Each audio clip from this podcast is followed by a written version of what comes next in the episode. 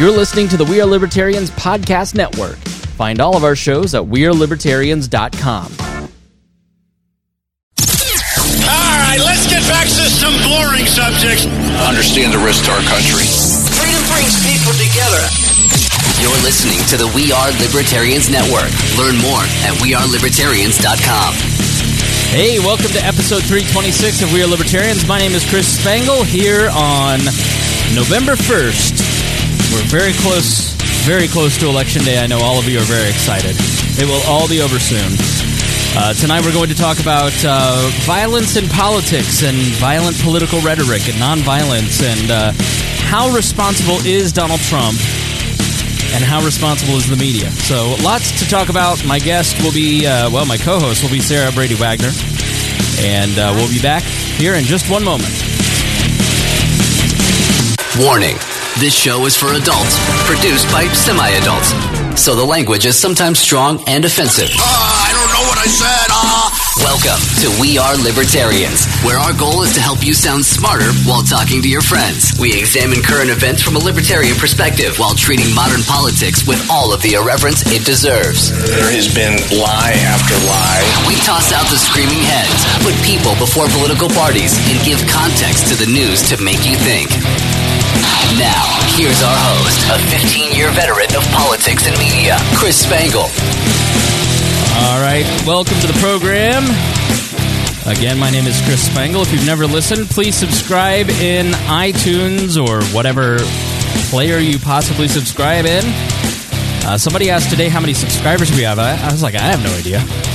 Um, but uh, it really helps if you never miss a show. So please subscribe on iTunes. Rate us five stars while you're there. Same on Google Play. All right, tonight, for the first time, uh, no stranger to the network, but definitely a stranger to the big show. Uh, there are reasons. I think she thinks that uh, it's because we'll argue too much, but we'll see. Uh, I think but, he's scared of me. but it's not. It is Sarah Brady Wagner, host of uh, Fundamental Freedoms, our weekly YouTube show, which you can go check out on our YouTube channel. Hit subscribe while you're there as well. Uh, and one of the hosts of We Are Libertarians Daily, which is going swimmingly. Uh, several thousand people a day listening. So I, I checked today, and I I uh, went to fact check you guys, and you guys are doing a tremendous job. So thank you for everything that you're doing, Sarah. Well, I know we were all worried that you know you were going to put it on the big feed, and we were just going to get like two downloads. So, uh, not not an unfair. I was. I, it's not that I was worried. It's that anytime you do something different in a feed, audiences are so fickle, and so they don't. I know there are people going, "Oh, I can't take it. There's too much content." You know and so to you people i say i apologize just pick pick but listen you guys are really doing a great job i you know i was listening to uh, you you and i were talking about one of the episodes it, it was you and Hody. Was that episode three where you talked about uh, in vitro fertilization? yes, And so I listen. I'm have actively avoided getting pregnant for the last 35 years. So in vitro fertilization was not something that I had ever really thought about or had given any thought to, but I thought that it was just a really interesting exercise in ethics and, and I and I loved it. I thought it was great. So you guys are doing a great job putting out all kinds of content.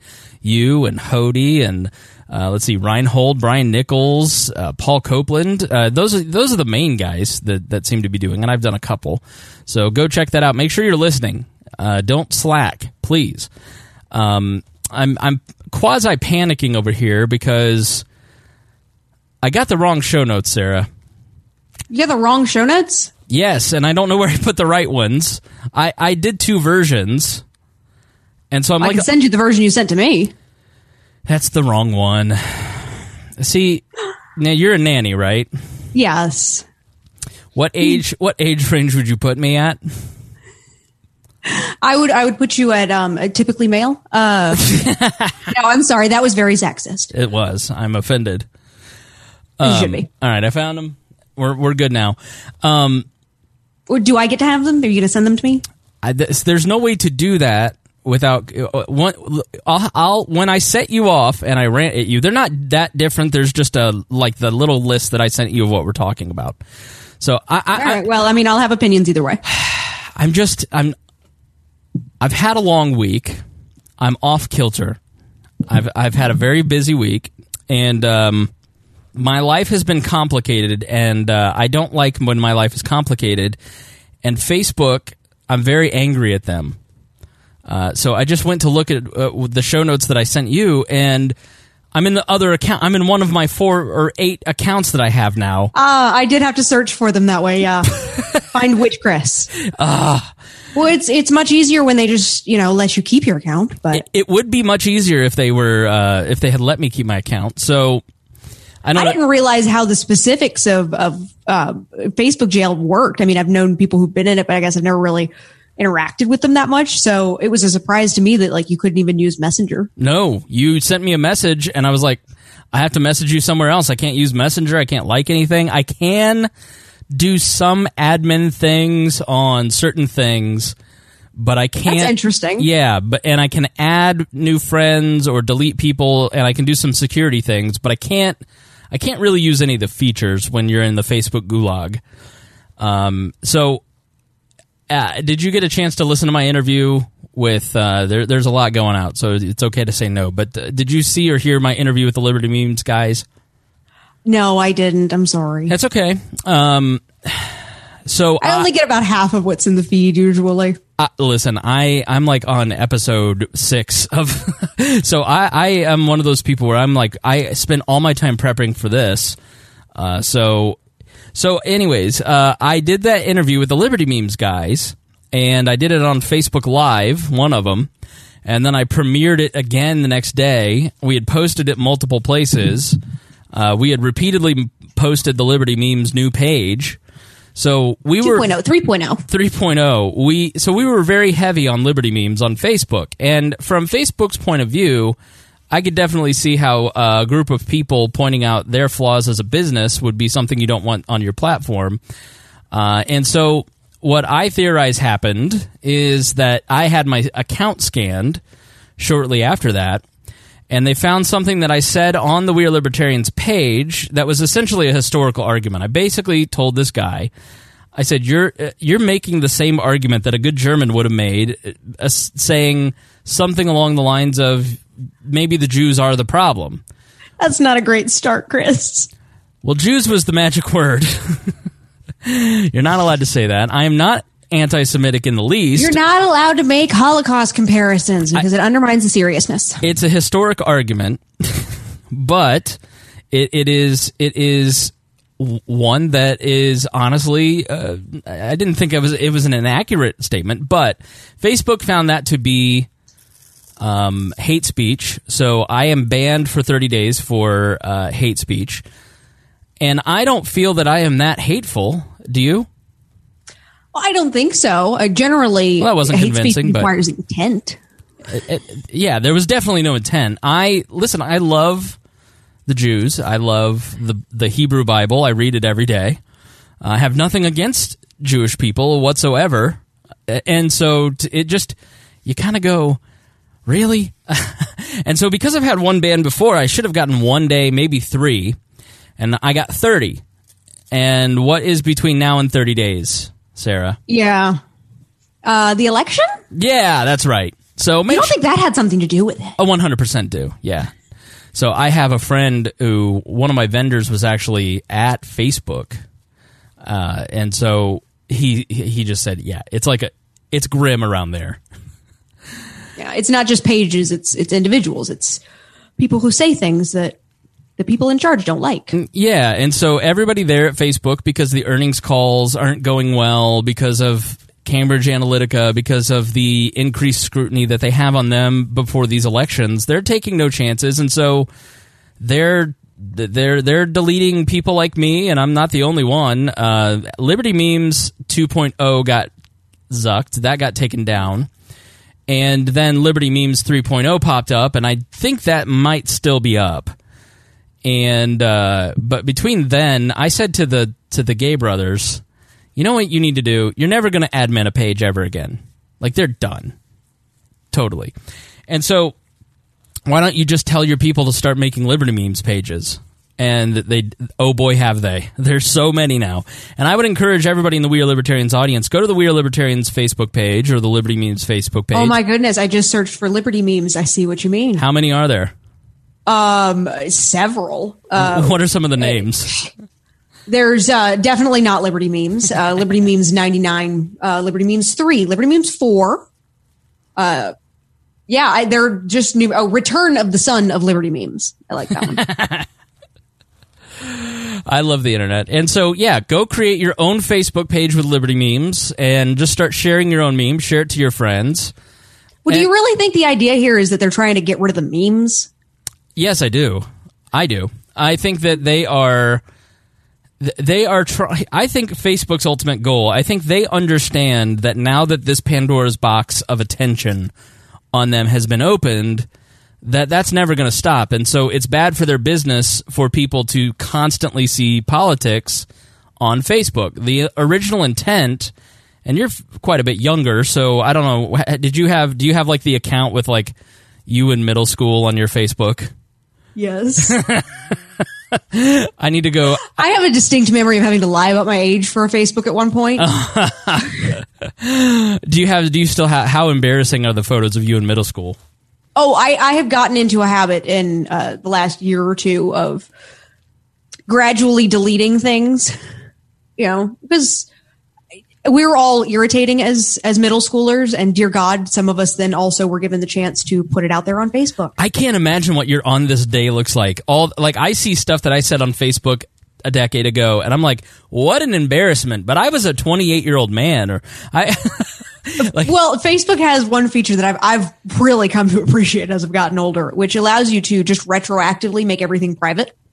yes, Uh, so you can just go, you know, I, I, I've gotten a, I've grown, I've learned something. I know now that I said stupid things in the past. I'm, I'm just going to at least make it so that other people can't share my stupid things. Yeah, that's the like. There was a reporter for CNN. I think she's at the White House, and she said some pretty ugly stuff on Twitter, and some conservative group found it and put it out and put it on blast. And it's like this girl was a nobody in college and was joking around with her friends, and just because the same account now is verified with hundreds of thousands of people, it's like, you know, But it's become a standard tactic now, though, Yeah. is you, cause anybody, and that's true for any of us, you could look far enough back and you're going to find one thing that you can probably take out of context, but you could probably find something that you don't even need to take out of context that was a really dumb thing to say. And then once you make it a big deal, it doesn't matter whether or not you're going to take responsibility and go, yeah, that was a really stupid thing to say because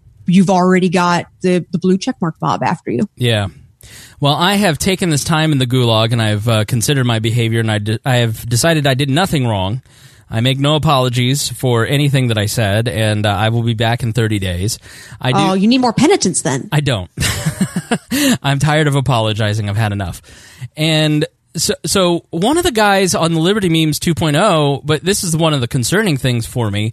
One of the guys on that ad- admin team, and thank God, thank God I like, Dadman had after the interview made me an admin of 2.0 and I didn't see it because I wasn't using that account, so I didn't hit accept, which was a great honor. I was very honored that he would bestow Liberty Memes admin access to me as an editor, but had I done that, I would have been like admin 3 who had not only his account suspended, I think he said, I think I, I know for sure that they deleted every one of his pages including his local Boy Scout troop page. Oh, wow. So he he was a guy who didn't participate on Liberty Memes, just had his account connected to the Liberty Memes account and had his local Boy Scout page deleted because of his association with Liberty Memes. So, you know, I have work interests that I manage work pages, so I don't, I don't, you know, and that's the the whole goal of these kind of bans. You know, I've been, I should have gotten a two or three day ban, but I got a thirty day, and you can't get too many of those before they just won't let you back on. Like our friend Miranda, she, well, when they figure out she's back on Facebook, they'll kill her off again. Uh, yeah, shh, that's okay. I, well, I guess Facebook does listen uh, to the show, but um, Well, they at least have their bots scan it. Absolutely. So, uh, some larger pages with hundreds of thousands of likes and other podcasts, which we will not ma- name because I'm trying not to be petty. Uh, they they were like, "Oh, you you're lying." I'm like, "Why do you think they scan my account?" I'm I'm a good citizen of Facebook. I've spent tens of thousands of dollars with Facebook over the years. My account it brings joy to so many people, Sarah. Oh, really? It does. Joy, only joy. It doesn't bring suffering or sorrow. No, only to Rob Kendall. Thoughts. Only to Rob. And uh, you know, I'm like, why do you think they scan my account? It's when you when you hear Admin 3's sad story. Uh, so I don't want to get, but that's the point. They don't. They go, all right. Well, we're gonna rough one of you up, like Admin 3, so then all the rest of you learn and don't don't mess around. Like, all right, Make an example. it, that's exactly what it is. So, um, and, and there were several media outlets, libertarian outlets, that after I got scanned and banned, they didn't want to. They didn't want to talk about liberty memes. They wouldn't post about it because they didn't want to get in trouble. In fact, said all of the censorship is just a just a hoax. This is It's a very real chilling effect, though, um, because in, in some of those cases, I wonder if people really believed it's a hoax or if they're just trying to, you know, throw off. Oh, I'm not part of this. I'm not going to get upset. Right. And my point to them in this admin chat was that your time's coming. Like it doesn't matter because Facebook ultimately doesn't want politics on their platform. It's I, I don't necessarily buy that it's totally against conservatives and libertarians. I do think that it is certainly more biased towards them, but there's no denying that liberal pages are taken down. And I think they just everybody's miserable. I like do you go on Facebook and actually enjoy your experience anymore? Well, I mean, I've seen plenty of studies that show that just in general, it doesn't make people happier. Um, using Facebook on a regular basis eh, causes you to be uh, more likely to be depressed and sad. Right. Um, I mean, I deactivated mine just for a couple days, and it was kind of a nice experience. Yeah, like I have one account that's just for po- posting pictures of my nieces, and I have all my family and close friends on there, and you know it's kind of nice. I like that feed because it's just it's just like a, a nice pastoral la- place. You go and you sit and watch all your friends and family walk by, and it's very peaceful. And that's what Facebook wants. They they don't want political discussions because they ultimately know what we know, which is they don't do anything. I mean, I don't know how many people you might have converted on on Facebook and in the comment section, but I would say that my number is zero. Really? I, I listen. I've never been in a Facebook comment argument that persuaded the other person that I'm going back and forth with. Now, I will say that people watch the comments and like to see the arguments being made back and forth as long as they're polite, and that is beneficial. But no, I don't think I've ever been in a Facebook argument with another person because it's it's a public argument where people don't want to relent and look wrong in public. Well, I think it also depends on what your, your goal there is. It sounds like you're looking at anytime you're having an argument, your goal is to win. And that's how most people are. Sure. But, you know, if you kind of take that goal as to, it's not just about my side, it's also about your side. So, um, if I can try and get you to understand your side or to at least, um, articulate it and then you can kind of get all Socratic about it, that actually seems to work well with, in my experience. But Maybe yeah, in being nice yours- is a big part. people just don't people don't hang for that long. You know, I, I I- try to be friendly. Like there does come a certain point where you just go, I'm not throwing my pearls before swine. I'm just going to mock this person uh, for the for the benefit of others, which is not very nice, but yeah, I avoid that. I can't help it. Um, Yes, you can. It's called self control. well, if I had any of that, then we wouldn't do this show. I would, I would, I would sit and I would sit and just be quiet and keep my thoughts to myself. But uh, I I don't have that. I don't have that uh, that gene. I guess. Self control is just about knowing when it's appropriate to speak. It's not saying, "Oh, I don't say anything." That's I, I don't know. I hear that a lot, and it always annoys me. Is this idea of like, "Oh, what you don't want me to say inappropriate things?" I guess I guess you can't talk at all. Like, well, I would hope that you have some appropriate things to say. Like we have productive conversations all the time. It's just But you, kind of reading other people and knowing how when it's appropriate, knowing when it's the venue. yeah, but there's the, the problem with being in public, and I've I've lived my life in public for long enough at this point to know it doesn't matter what you do or say. So, like uh, Rupert is a great friend of mine. Rupert from Survivor ran for governor here in Indiana. He and I talk every week. Uh, he's he's the sweetest human being alive. I've I've literally never heard Rupert say a bad word about anybody. And when we were at the state fair, uh, and seven thousand people came through the booth to shake his hand as he ran for governor, people would turn, walk away, and I was exiting them out, and they'd go, "What an asshole!" And I know for a fact that Rupert was not an asshole to these people because he isn't an asshole ever. I've been around him hundreds of hours. I've never seen the guy have a crossword to anybody. you know, some people will just take whatever you say or think or how you present yourself and just not like it. Like there's just, or they'll make an issue of it. It's just how Yeah. it is. So, you know, if I, if I, I, I don't know. I get what you're saying. I, I have, Not everybody's gonna like you, but I have really tried to be more nice. Like I just think that it, it is harder in election season. I don't know if you've experienced this, but it's harder in election season to be nicer. Like the uh, it, I would say there's there's more times where you have to kind of ex- exercise that. You know, there's only a finite amount of human willpower. Yeah, where you're just like, I need to walk away from this and go do something productive because this idiot's gonna, this idiot's going to uh, make me curse the Holy Spirit right here. yeah, you're like, I have lots to say to you right now, so I'm gonna walk away. Well, that's one thing I want to say to people tonight. You know, I, how long have you been politically active? Uh, for pretty much my entire adult life. Um, so eight years. All right, so this isn't your first rodeo. Nine This- years, this- yeah. yeah. This is not mine. I've been politically active since 2000 to 2002, and so I, I mean, I've been involved in campaigns or you know now talking about elections ever since then, and you know it just gets really, especially the last two weeks. Things get really much more. They get much more ramped up, and I think a lot of what we're going through as a society right now is that there's so many people on the left and the right specifically that are for the first time getting engaged in politics, and they've never been through an election cycle. You know, 2016 was kind of the beginning, but then this is the first one where they've really paid attention to the whole cycle. And they're just like, everybody's so angry. It's like, no, this is kind of Yeah. how it always is. Like, if you're going to pay attention to politics, like, this is just people, people, people don't like to be disagreed with, or they don't like to be told they're wrong, or they don't like to feel that they don't know the right information, or they don't like to, you know, there's just a lot going on and there's a lot of emotion involved in in supporting candidates, for instance.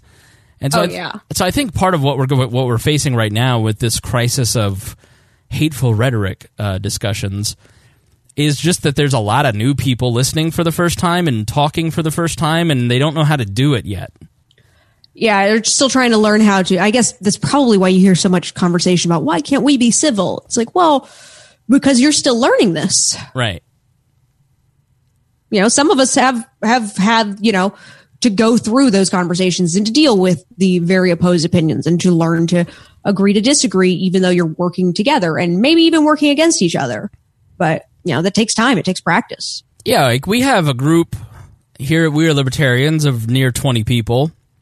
And people certainly disagree all the time. I mean, people disagree on a daily basis in the in one group chat that we have. And but it doesn't at the end of the day like just because Tad and Reinhold couldn't be more different people if they tried. it doesn't mean that they don't necessarily dislike each other. You know, we've Well, and disagreeing is how you learn more about any subject. I mean, that's uh, even.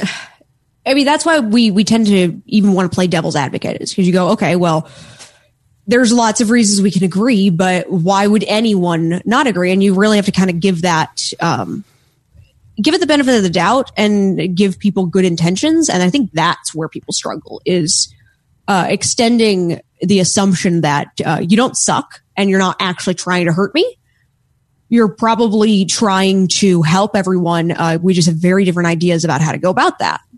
Yeah, I think sometimes when people counter with an argument and go, okay, prove that, or yeah, I don't agree with you because I have this piece of information. Have you heard this? Sometimes people take that volley back as a personal affront and they're not trying to attack you. They're just trying to say, I have different information. Let's compare information. I think if we if we look like if we looked at political discussions a little more like I have uh, I have this set of information, you have that set of information. Let's work through who has the best and build a build a document with all the right information. You know, uh, with a group of people, then maybe things would be a little different. Than I have this piece of identity, and because I am this That's exactly way- what it is. Yeah, because I believe in this team. I, I really, if you watch politics, it really is starting to resemble sporting tribes, sporting teams. It always has, though. Yeah, but it's it's different. Like uh, having been around, I mean, if you've been active for about a decade, like politics is a lot different than it was even in 2008. And it was and it was and it was really changing a lot then. Like it is it's now to the point where people don't really have a lot of facts. They just have a jersey on, and they're screaming that uh, Peyton Manning's better than Tom Brady. And, and like it's yeah, you have some facts and statistics that go with it, but it doesn't necessarily like. Obviously, Peyton Manning's the better quarterback, but so I, I, it just has started to feel like uh, sports as opposed to life and death. I mean, the power and control of the government is life and death for people. Yeah, but you know, it also has to do with the amount of power that we've given to the government. I mean, I hear this rhetoric all the time, though, that you know, if you're scared of of Trump now, maybe you shouldn't have spent eight years giving Obama power. But that's that those are the stakes that we put in this. The bigger and more powerful that you make our government the the more people have you know invested in making sure that their team wins because you know it does mean a lot more than it used to. Yeah, because if you're on one side of an issue and I'm on the other, and if you get control, you're going to force me to live a certain way that I don't want, that is counter to my values and belief system and you're going to point a gun at my head and say you're going to live the way I want you to, like I'm not going to let you do that. I'm going to fight you with tooth tooth and nail to to live the way that I think I ought to live. Even even on a smaller level, just kind of culture wars. Um, you know, whenever one side wins, then they get to be the dominant side. They get to be the side that says, you know, well, my kind of morality is right and you guys are wrong. You know, right? We, that's where everybody wants to be. Well, and I feel there's a lot of uh, unnecessary. There, uh, like Don Lemon the other night. Yeah. I wonder if I could pull this up. Um, I think that people, even the people who CNN to me, I don't understand their business model. It's like they said all right, Hillary Clinton was the least popular candidate in American history. Let's adopt her belief system and her smug moral superiority, and let's just well, craft a network after it. Well, they're they're. I mean, any of the media you can see it's it's a fractionated market. They're not going after everyone. They're not going after the people who hated Hillary Clinton. They're going after the people who thought that she was the best candidate and don't understand why everybody else didn't vote for him. Just right. like Fox News is not trying to appeal to the middle. They're going after Trump supporters because they know that's their section of the market. Yeah. Why bother with anything else? Yeah, but if you're going to pretend that you're straight news, like at least try to pretend. Like, I think one of the things that I do like about Trump is that Trump has forced other people to drop their mask. And yeah. I, I think Trump is pure American politics. I think that is what American politics has looked like for a long time. And if you find Donald Trump to be grotesque, then your American political system is grotesque to you. At least it should be. And, uh, you know, there's a lot of people that don't find it grotesque, but I, I think that the way that he conducts himself and the way that he talks is just how a lot of it operates. I think that, um, you know, foreign spies trying to infiltrate American campaigns, that, for instance, is just how it's always been. I think a lot of, because he is so such a grotesque person at the end of the day, and he he drives certain people, mainly people on the left, so off their rocker, like it's almost like a mania at this point, that they just can't help but drop their mask. So, like we always knew, CNN, for instance, was leftist. Oh, there's a cat fight going on right in front of the computer. Sorry. Uh, you know, we always kind of knew CNN was pro government, pro corporation, pro elite, pro you know, government is good. Government can help you do things. Government and pro Democrat in some ways, but now it's just now it's just like naked. Like listen to let's uh, let's play this clip. Let's see what we get. Uh, sorry, I thought that that just went off uh, because this is this is so stunning to me. It's not just Pittsburgh. It's not just the bomber. There was another hate-filled criminal just last week in Kentucky. Another white man, history of violence, custody for shooting and killing two African Americans at a grocery store, Kroger's.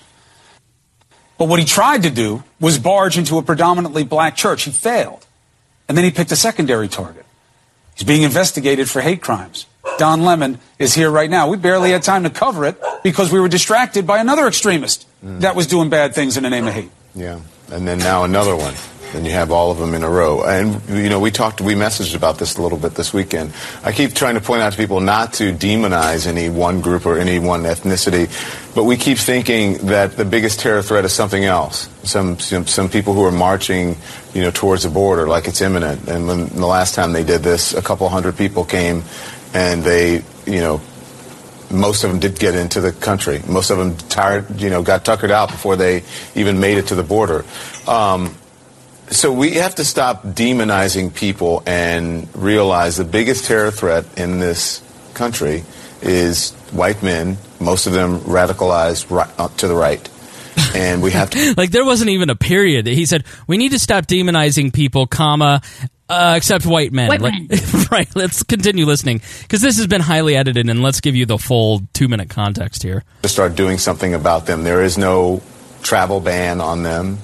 There is no ban on, you know, they had the Muslim ban. There is no white guy ban. So what do we do about that?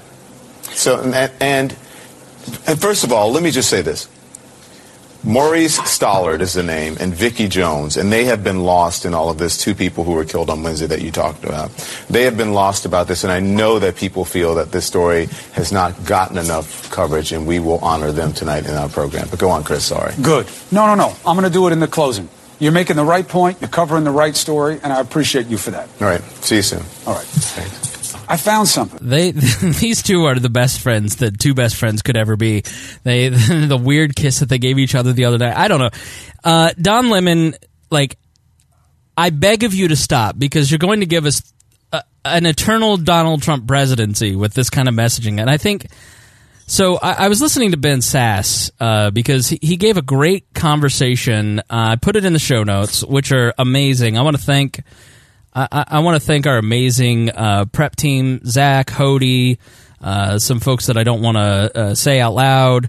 Um, gosh, am I missing anybody? Uh, Vaughn. Zach and Hody do most of the research. Yeah, and so you guys did a great job. The the show notes are like 17 pages long for this episode because there's so much great stuff there. We've got details on the shooting, details on political violence that we're going to talk about. Great stuff there. Uh, you can also find my new profile that you can. Uh, it's going to be my political profile. You can go. Feel free to add me there. But uh, Senator Ben Sasse on political division and America's loneliness on Kick-Ass News, the Kick-Ass News podcast, and you know he talked a lot about loneliness, but he he also talked about how the the right wing press will take an instance like that, and he, uh, what did he call it? Nut nut grabbing? That's not what he called it. Uh, nut hunting. Um, but taking something like that and uh, listen, more people. The reach of We Are Libertarians is probably as big as CNN on a good day. like, let's say a hundred thousand people might have actually seen that clip of Don Lemon before, but we've taken the, those little things like that that are just so wildly stupid, and I, I, like just wildly stupid. Like the like white the, a white man. He didn't even get the Muslim ban right. He's like all Muslims are banned.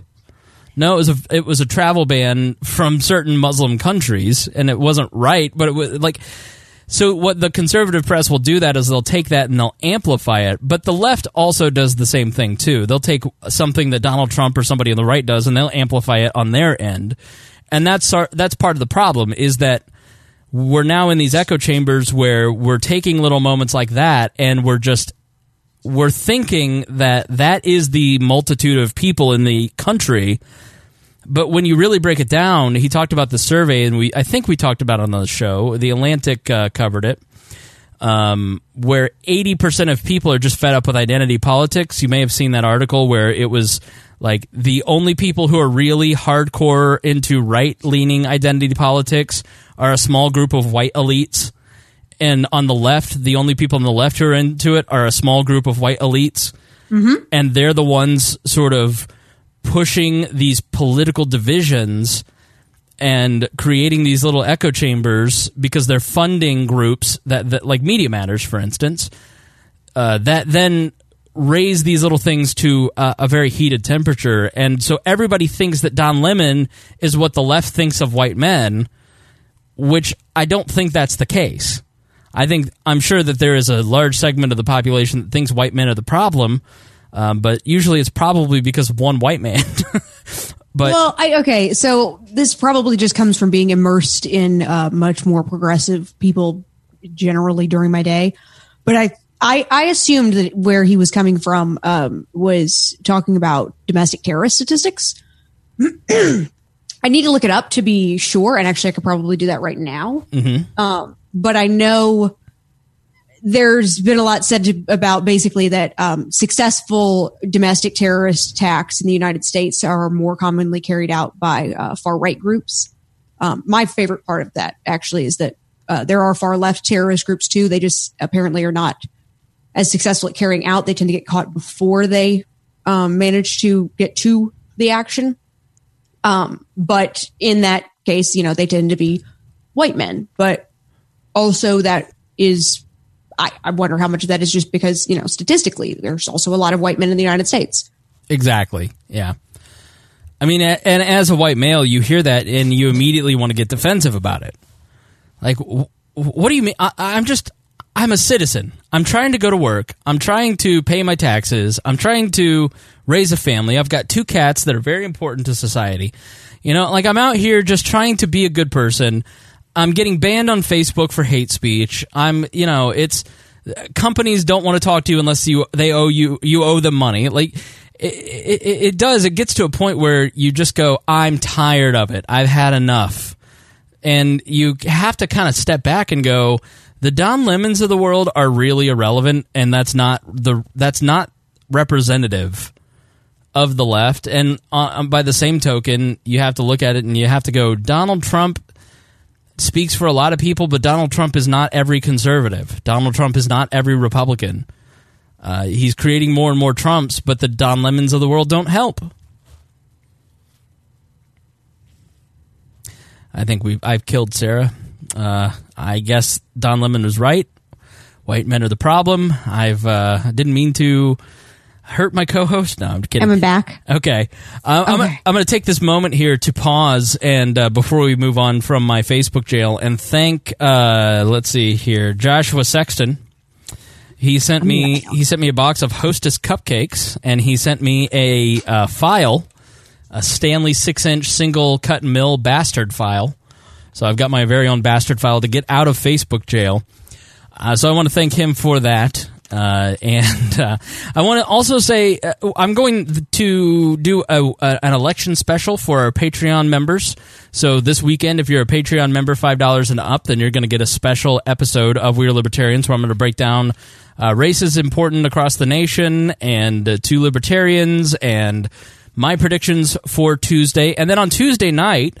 I know a lot of you may be going to a- an election party because you're involved in your local politics, but if not, if you're a Patreon member, $10 and above, I'm going to have a special Zoom for uh, those of you who are Patreon members. We're going to ha- we're going to watch we're to have our own online election night party. So it's going to be a ton of fun. Uh, I'm I'm going to be on a program. It's a, like think of it as a conference call with video and uh, you can join on your phone or your computer or whatever. And we're going to watch the election returns on Tuesday night together. Um, I will stream some audio. I'll give live commentary. We'll have conversations with each other. So uh, you can you can get both of those if you join Patreon now. So ten dollars a month and above, and you get to join the election night party. And uh, if you are a five dollar a month and above, you'll get the uh, special election analysis that uh, I'll put out this weekend. I've got to do the research and then record the show, and then I'll I'll put it out uh, on the weekend. So you'll have it before Tuesday, and hear my thoughts on the important races that are going on. And uh, so be sure to join Patreon at WeareLibertarians.com before Tuesday, and uh, on Tuesday night I'll send out a link, and you can join the election night party. So it'll be a ton of fun. You get to interact with not only with me but a lot of other listeners and I can confirm most of them are cool. So special thanks to Joshua Sexton for sending that my way, and to all of our Patreon members, and especially to Craig DaCosta, Christy Avery, and the Libertarian Coalition, and Jason Doolittle for their support at $100 a month. Uh, Donald Keller does a great job. He's got his phone back, so uh, check out the Libertarian Coalition on Facebook. Uh, so let's give you some details on the shooting that actually happened over the uh, the weekend. It was a very sad situation, very depressing. Uh, on Sunday, a gunman entered the Tree of Life synagogue during a baby naming ceremony, opened fire, and killed 11. See, I told her we were on break, so she thinks we're on break. She's going to have such a surprise when she comes back. Um, so the gunman barricaded himself in the synagogue and was eventually detained by police and transported to a hospital be, to be treated. Um, so, uh, Sarah, I decided to start reading some of the synagogue content so you didn't have to sit, sit there and just wait on me reading. Um, so the gunman was supposedly motivated by the migrant caravan, according to Vox, via his Gab, which I have an account on Gab, and I have to say it is a pretty grotesque place. I don't like going on Gab. I think that uh, the idea of these free speech sites are right, but there's something about Gab that is just kind of I don't know if it was specifically targeting like racists, but uh, are you on Gab at all? Uh, no, I'm not. I've, I think I have a MeWe account, but I've never really invest. I, am not even on Twitter. I, I, can't seem to get into much social media. MeWe, there's like two people on there that yeah. interact with me. And then Gab is just really racist and gross. And then Minds.com, I think, is the only one where there's any kind of interaction. But the problem with these alternative social networks is you're talking to four people. There's no reach. It's the same people that already think as you.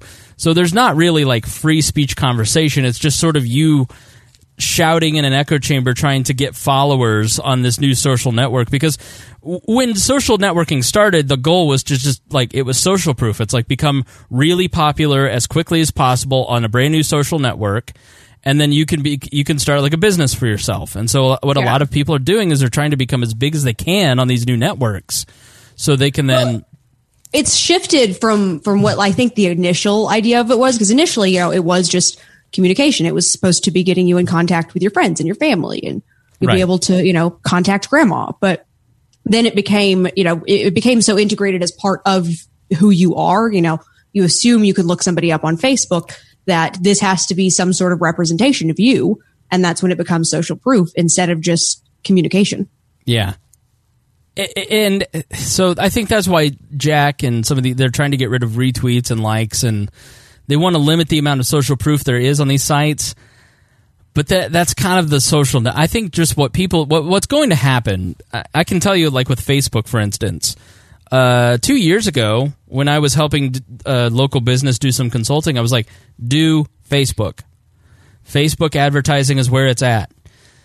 And it worked for them because it was highly targeted but in, in, a lot of cases facebook advertising just doesn't do a lot because it's kind of blended into the rest of the posts mm-hmm. and so advertisers are starting to realize that radio specifically and traditional forms of advertising really are where they ought to be well yeah i mean a lot of times you people will acclimate to whatever um, advertising methods there are. I mean, that's that's one of the frustrating things about the advertising industry is no matter what you are using now, eventually people will become desensitized to it. I mean, commercials generally don't even work anymore, from what I've read, as far as um, products go. Um, I don't know as far as ideologically.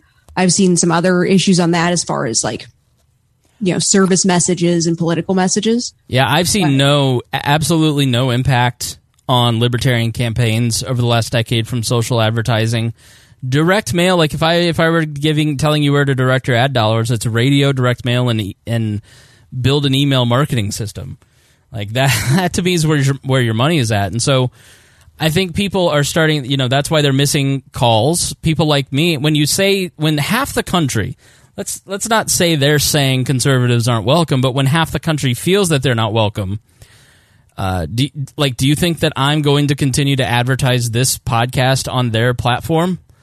Like, well, I no. think what will probably happen is more of you're going to end up with a fractionated market, which is going to then hurt the ad revenue model for all these businesses. You know, Facebook is only as successful it is, and Google is only as successful as they are because they have damn near a monopoly. They've got everybody paying attention. Right. Once you separate it into, okay, this is where you go to talk about politics. This is where you go to get with your family. This is where you go. I mean, you've already got LinkedIn is where you go to get a job. Mm-hmm. Um, you know, I think I, I see it just becoming more versions of that, but that then doesn't really feed into the ad model. So it requires innovation if how they're going to earn money.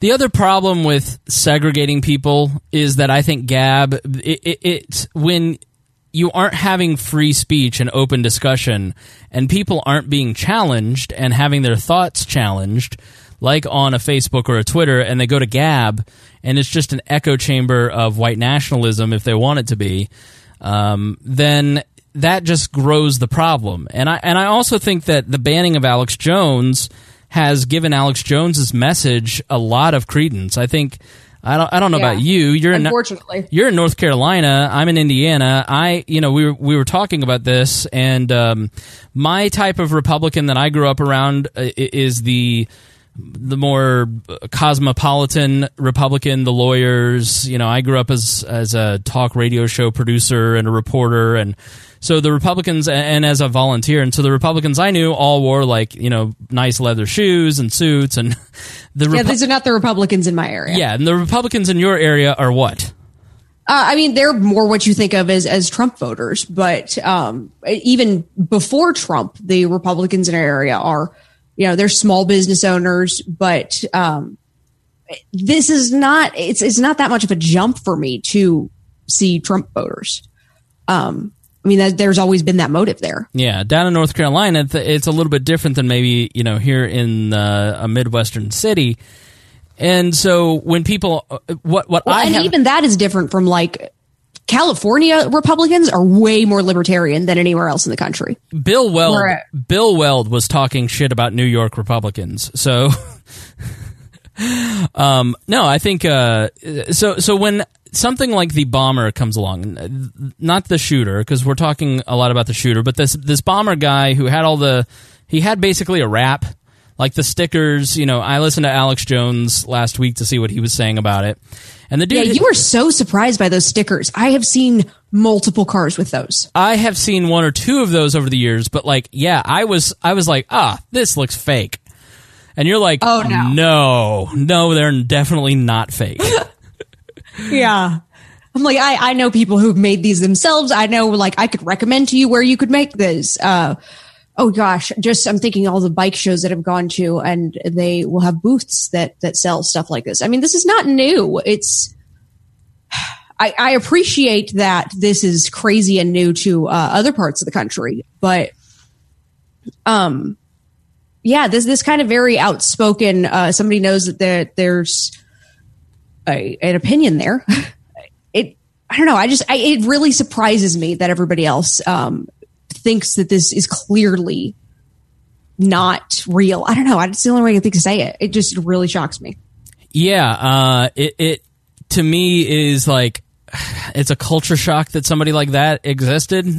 oh no, you just you come down and visit. I Right. will introduce you to people. but I guess Florida Man does exist, and so so this guy, you look at Several. it. he- here's a guy who took the time to lay this out on Photoshop and then have a professional wrap printed, and I could totally see how people could see the fresh painted van, the the professionally done stickers, and totally think that the FBI did it. I totally understand that line of thinking, and I totally understand why some people would have those thoughts. Like I, I can see that, but to me, it, it makes much more sense to go. No, he's just one of those guys who is that into Trump that you know he spent his Saturday laying out his stickers because that's what all he had to do, and you know paid the guy down the block who's also a really big Trump fan to come and wrap his car, and they, you know, yeah, it's it's a community thing. I- exactly right. And so, and then you hear the interview with the her, like the boss, which I heard on No Agenda Show, which I love, but they were like, "Ah, come on, this is so staged."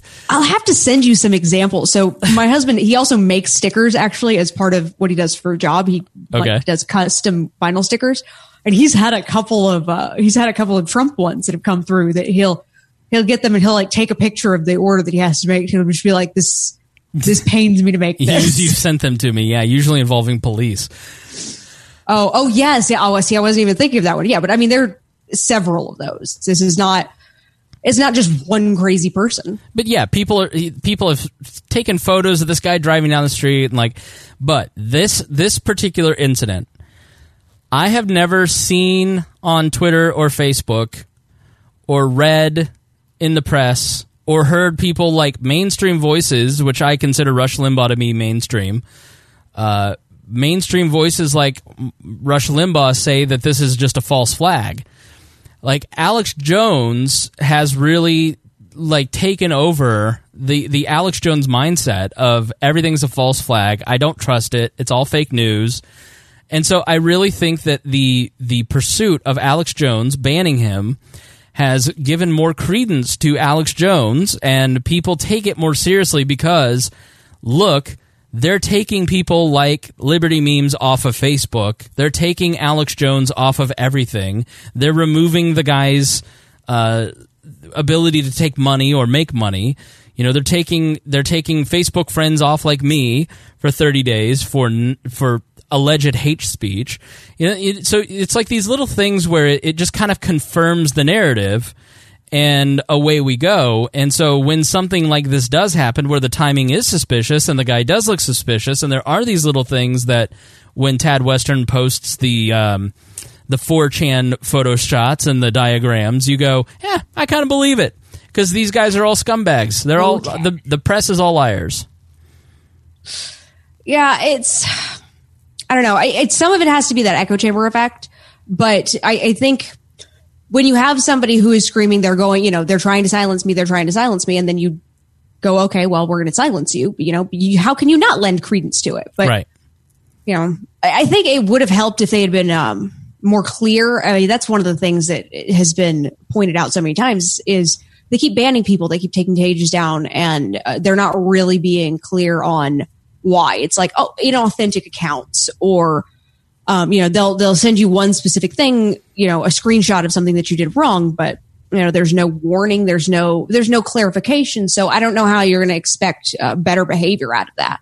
Yeah. I mean, that's just, I'm a nanny. That's basic how you deal with children. If there's a bad behavior, you can't just punish the bad behavior and expect the person to guess at what they need to fix. You have to make sure that they understand this is the action that led to this result. So don't do that again if you don't want that to happen. When Liberty Memes has no idea why they're banned, then it, it to me it's just It's, really hard to say, Yeah. uh, you know, to not say, oh, it's ideological. Because what does Facebook think that a, an account with 600,000 likes doesn't have some other network attached to it that isn't going to be able to get the word out that they've been banned for no reason and that looks suspicious? Yeah. It's just bad business. Like Facebook Facebook is an incredible product that has changed the world for the good and bad. And yet it still does some of the dumbest stuff I've ever seen a company do. Well, but they also have to consider their customers that aren't libertarians. Um, you know, as much as we can say, well, how could you just do that and expect it to not have, you know, backlash? I'm, I'm sure there was some considered and weighed, you know, decision making there. That I'm sure they said, well, if we don't do anything, if we continue to allow this to happen, then we're going to get, you know, the backlash of more people saying that we're spreading disinformation. We might lose more users from that, you know maybe it's just that we're not as important of a community as we had maybe hoped we are. But um, Well, you know, you're stuck in this back and forth. You're either it's proving that oh yes we are clearly you know a threat, or it's saying that like no even even the problems or you know even the backlash of silencing you is not that bad. Right. Um, you know, as I see like the the, the Gab stuff going across the media, do I consider I consider the uh, language being used around conspiracy theory and hate speech. Conspiracy theory right now, it's like it, you listen to Vox podcasts like I do. Uh, You know, you I listened to the 538 podcast about this this week, and it was just Ezra Klein saying conspiracy theory, conspiracy theory, conspiracy theory about things that are not conspiracy theories. It's just it's things that he doesn't like, and so he just turns it into hate speech, and you're just like, no, see, you're abusing that actual term. You're abusing that, and so it loses its power. And then people go, okay, well, everything's a conspiracy theory. Like they don't seem to understand the the the tit for tat that that goes, that goes on here. Yeah, I you know I actually I recently had a conversation with a friend um, about this kind of rhetoric and the way that this goes, where you have these these big, um, very heavy words that are used, you know, and thrown around just as a reason to dismiss something or a reason to ignore someone. Um, you know, the actually the example that she had used was a, a meme that she was showing and which thought was hilarious. That she said, uh, on one side it says the right says we want genocide and the left says no genocide. The center says, come on guys, you need a you need a compromise. The right says, okay, how about some genocide? The left says no, still no genocide. Center says, see, this is why nobody likes you guys. And so we then had a conversation about like, yeah, but the problem here is that you just assigned genocide as the policy positions of the right. right. You don't think that that maybe is a little bit extreme and maybe undermines the seriousness of genocide? Ben Shapiro was talking about this about immigration today, and he said, you know, th- this is some advice for my libertarian-leaning friends who think uh, who are open borders people and, and liberals. So the reason that Trump keeps winning on immigration is that you guys say there's no problem. Well, you have to admit that there's some problem, that there is some some issue going on. And basically, his point was because a lot of people think that, and this was a former co-host position always, is that until libertarians fix their messaging and AKA philosophy on open borders, they're never going to win. Yeah. And, and which I fir- firmly disagree. You just figure out how to message it better. Um, yeah, I, the one time uh, recently that I had to defend open borders actually on a radio show, I was really encouraged by uh, one of the other panelists, pause, and he goes, "Oh wow, so like libertarians uh, care about like everyone's freedom, not just Americans." Right. It's like, yeah, that's you know a radical idea though. What libertarians have to understand is that immigration uh, like being an american is a key part of everyone's identity in this country or most people. Mm-hmm. Like we have a very distinct view of nationalism and nationality and we don't like the pledge because it's propaganda. We don't like the flag uh, we don't like the not the flag but the yeah you you see people calling it the sky cloth even or you know but most people have not thought about it in the way that libertarians have thought about it. And so being an american having said the pledge every day before school and seeing the national anthem waved before moments that they were with their family at sporting events where amazing moments with their family took place like uh, that they talk about for years to come like nationalism uh, being an american i guess i would say is a key part of their identity. And so when you say there should be no oh, there should be no borders, they hear there should be no huge piece of my identity. And so they mm-hmm. react to it very negatively. And so you have to explain why like what what is the greater purpose? What is the piece of identity that you will retain? You have to you have to really think of it. When you're making arguments and when we're crafting the arguments for these programs we really try to think about how do people think about this? What is the most effective argument that's going to get someone to change their mind and think about it in different terms you know and so i think libertarians well, the just go assumption that leftists often make that kind of I think is the argument that you that works, it needs to be made, but they assume that everybody's already there is you have to get them to identify as you know humans as Right. uh, you know this greater okay yes you can still have this identity as you're Americans but that doesn't mean that we don't all identify also as people Right. So I think we message it sometimes as this is just the correct way to believe about this is the correct way to think and if you don't like it then you're an idiot. And that's just not effective for most people. But it sure feels good sure, sure. Uh, so so yeah, back to um but what Shapiro was basically saying is that when you just continually deny that there's a problem, Trump goes, "Well, there is a problem." No, there's no problem. No, this is a big issue. No, there's no problem. This is a crisis. Uh, no, you are you're an idiot. There's no problem here. Look, and any any any that might you know so it just becomes when you and when you're not i think what he was trying to say is when you're not willing to compromise or admit or bring something to the table then it just feeds that other side's tit for tat and so that's that's the opposite opposite argument and that's what i see going on with the media like uh, we'll talk about donald trump first and here in a second how much trump is to blame but first i want to talk about um, the media is kind of tit for tat with some of this stuff. I want to to play this piece. Brian Stelter and see it at CNN. He is the media reporter. Formerly, he started TV Newser and then got hired to replace Howard Kurtz as the media observer over at CNN after Howard Kurtz said something that was uh, uh, I don't know if it was racist or what, but now he's at Fox News and he and Oliver Darcy, the two media reporters there, I, I just never seen two guys argue against free speech harder in my life. and uh, Stelter was somebody that I just always watched, and I was like, that'd be a fun job. He's really, I really like his take on things. And then now Trump has driven him so crazy. Alex Jones has driven him so crazy. Like all Brian Stelter does is appear on CNN and the and he does anti Fox News reports.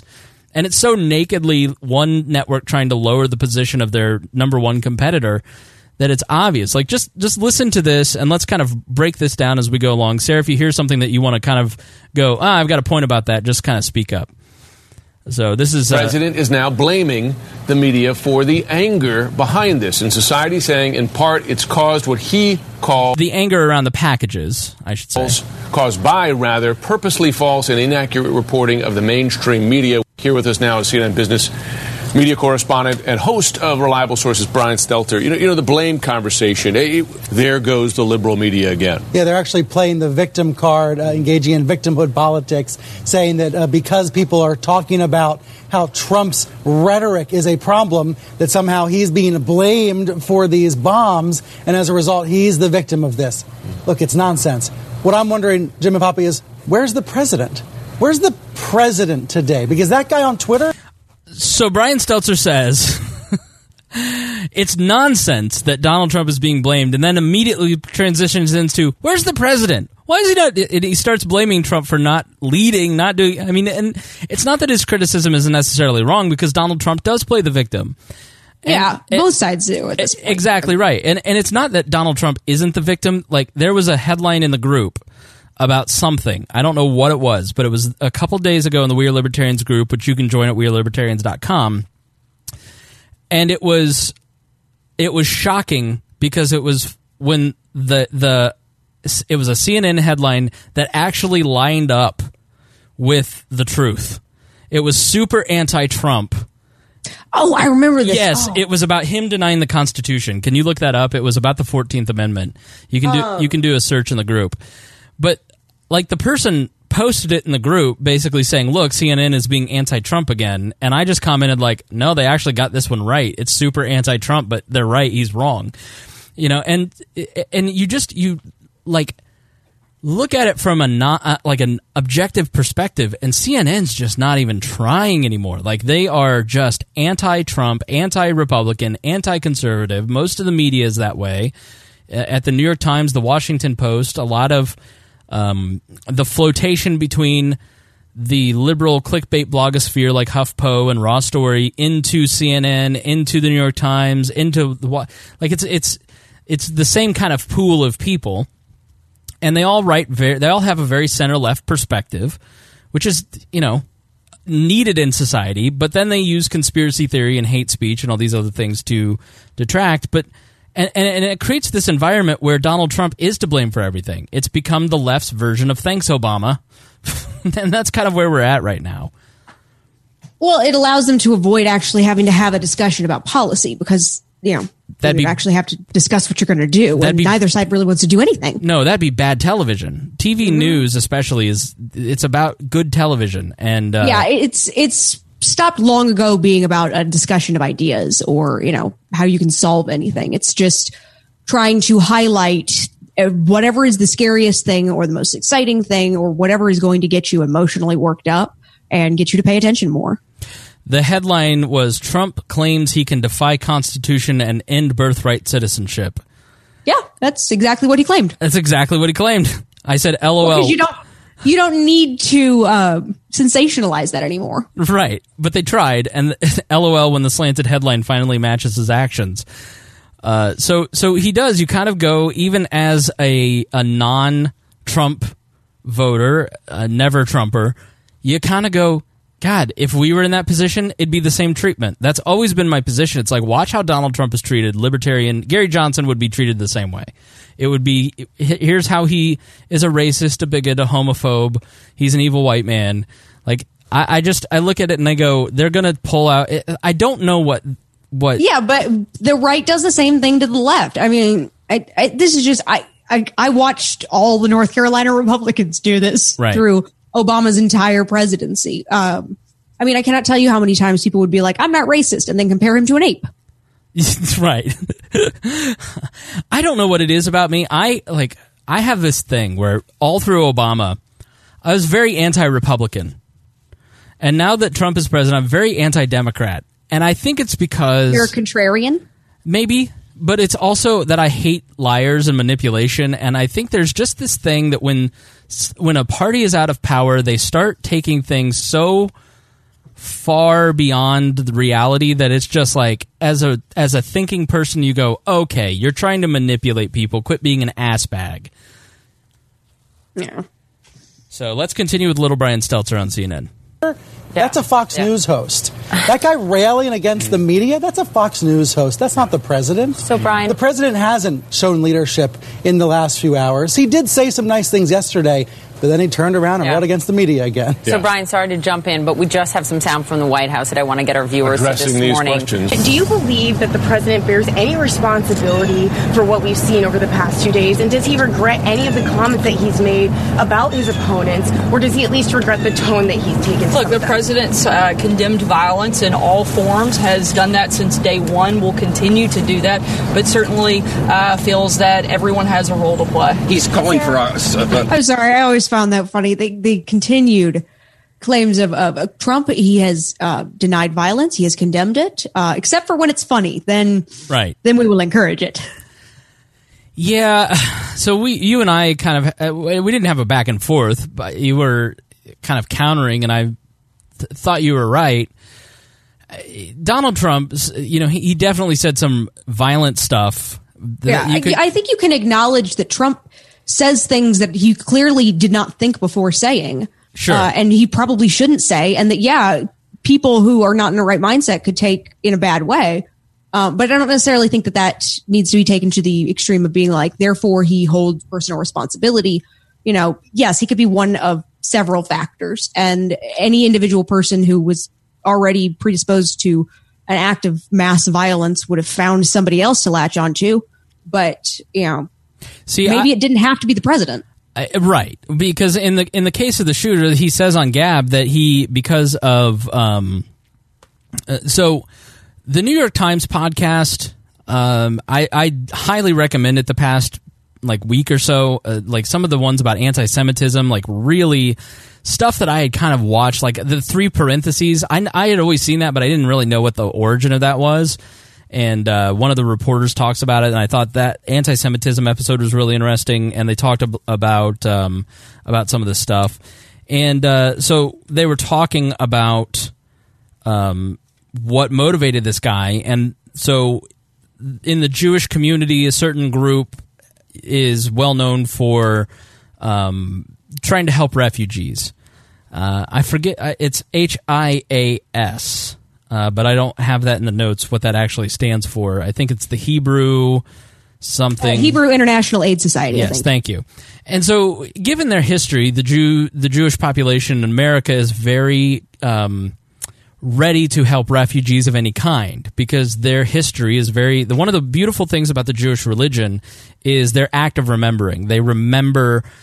The, the the thing that I love about that religion that I wish all all societies would adopt is that they take points of their history and they remember things that happened, and so that's why we have a very clear um, scripture from from them, for instance, over t- thousands of years, and you know, obviously being refugees, this group was helping the migrant caravan. And so this guy said, screw your optics, I'm going in. And about five minutes later, was actually inside um, shooting up the synagogue. It was a baby naming ceremony, a bris.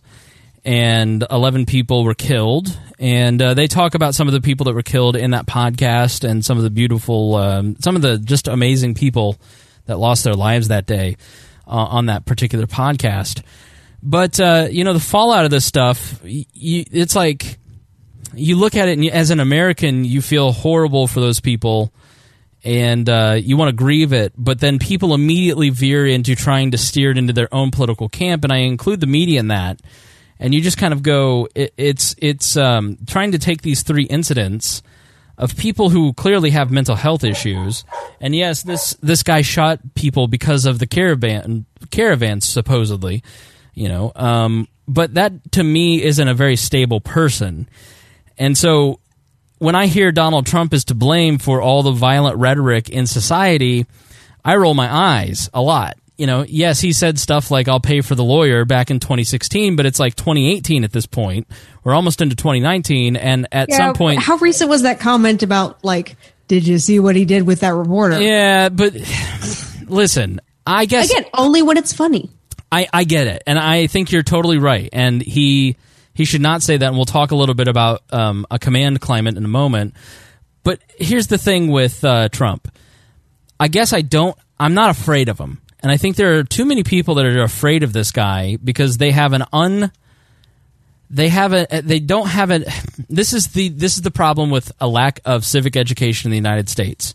People are afraid, and people don't have an understanding of how things work, and so they think that the president has an out outweighed. Uh, he, he has way more effect on their life than he actually does. Yeah.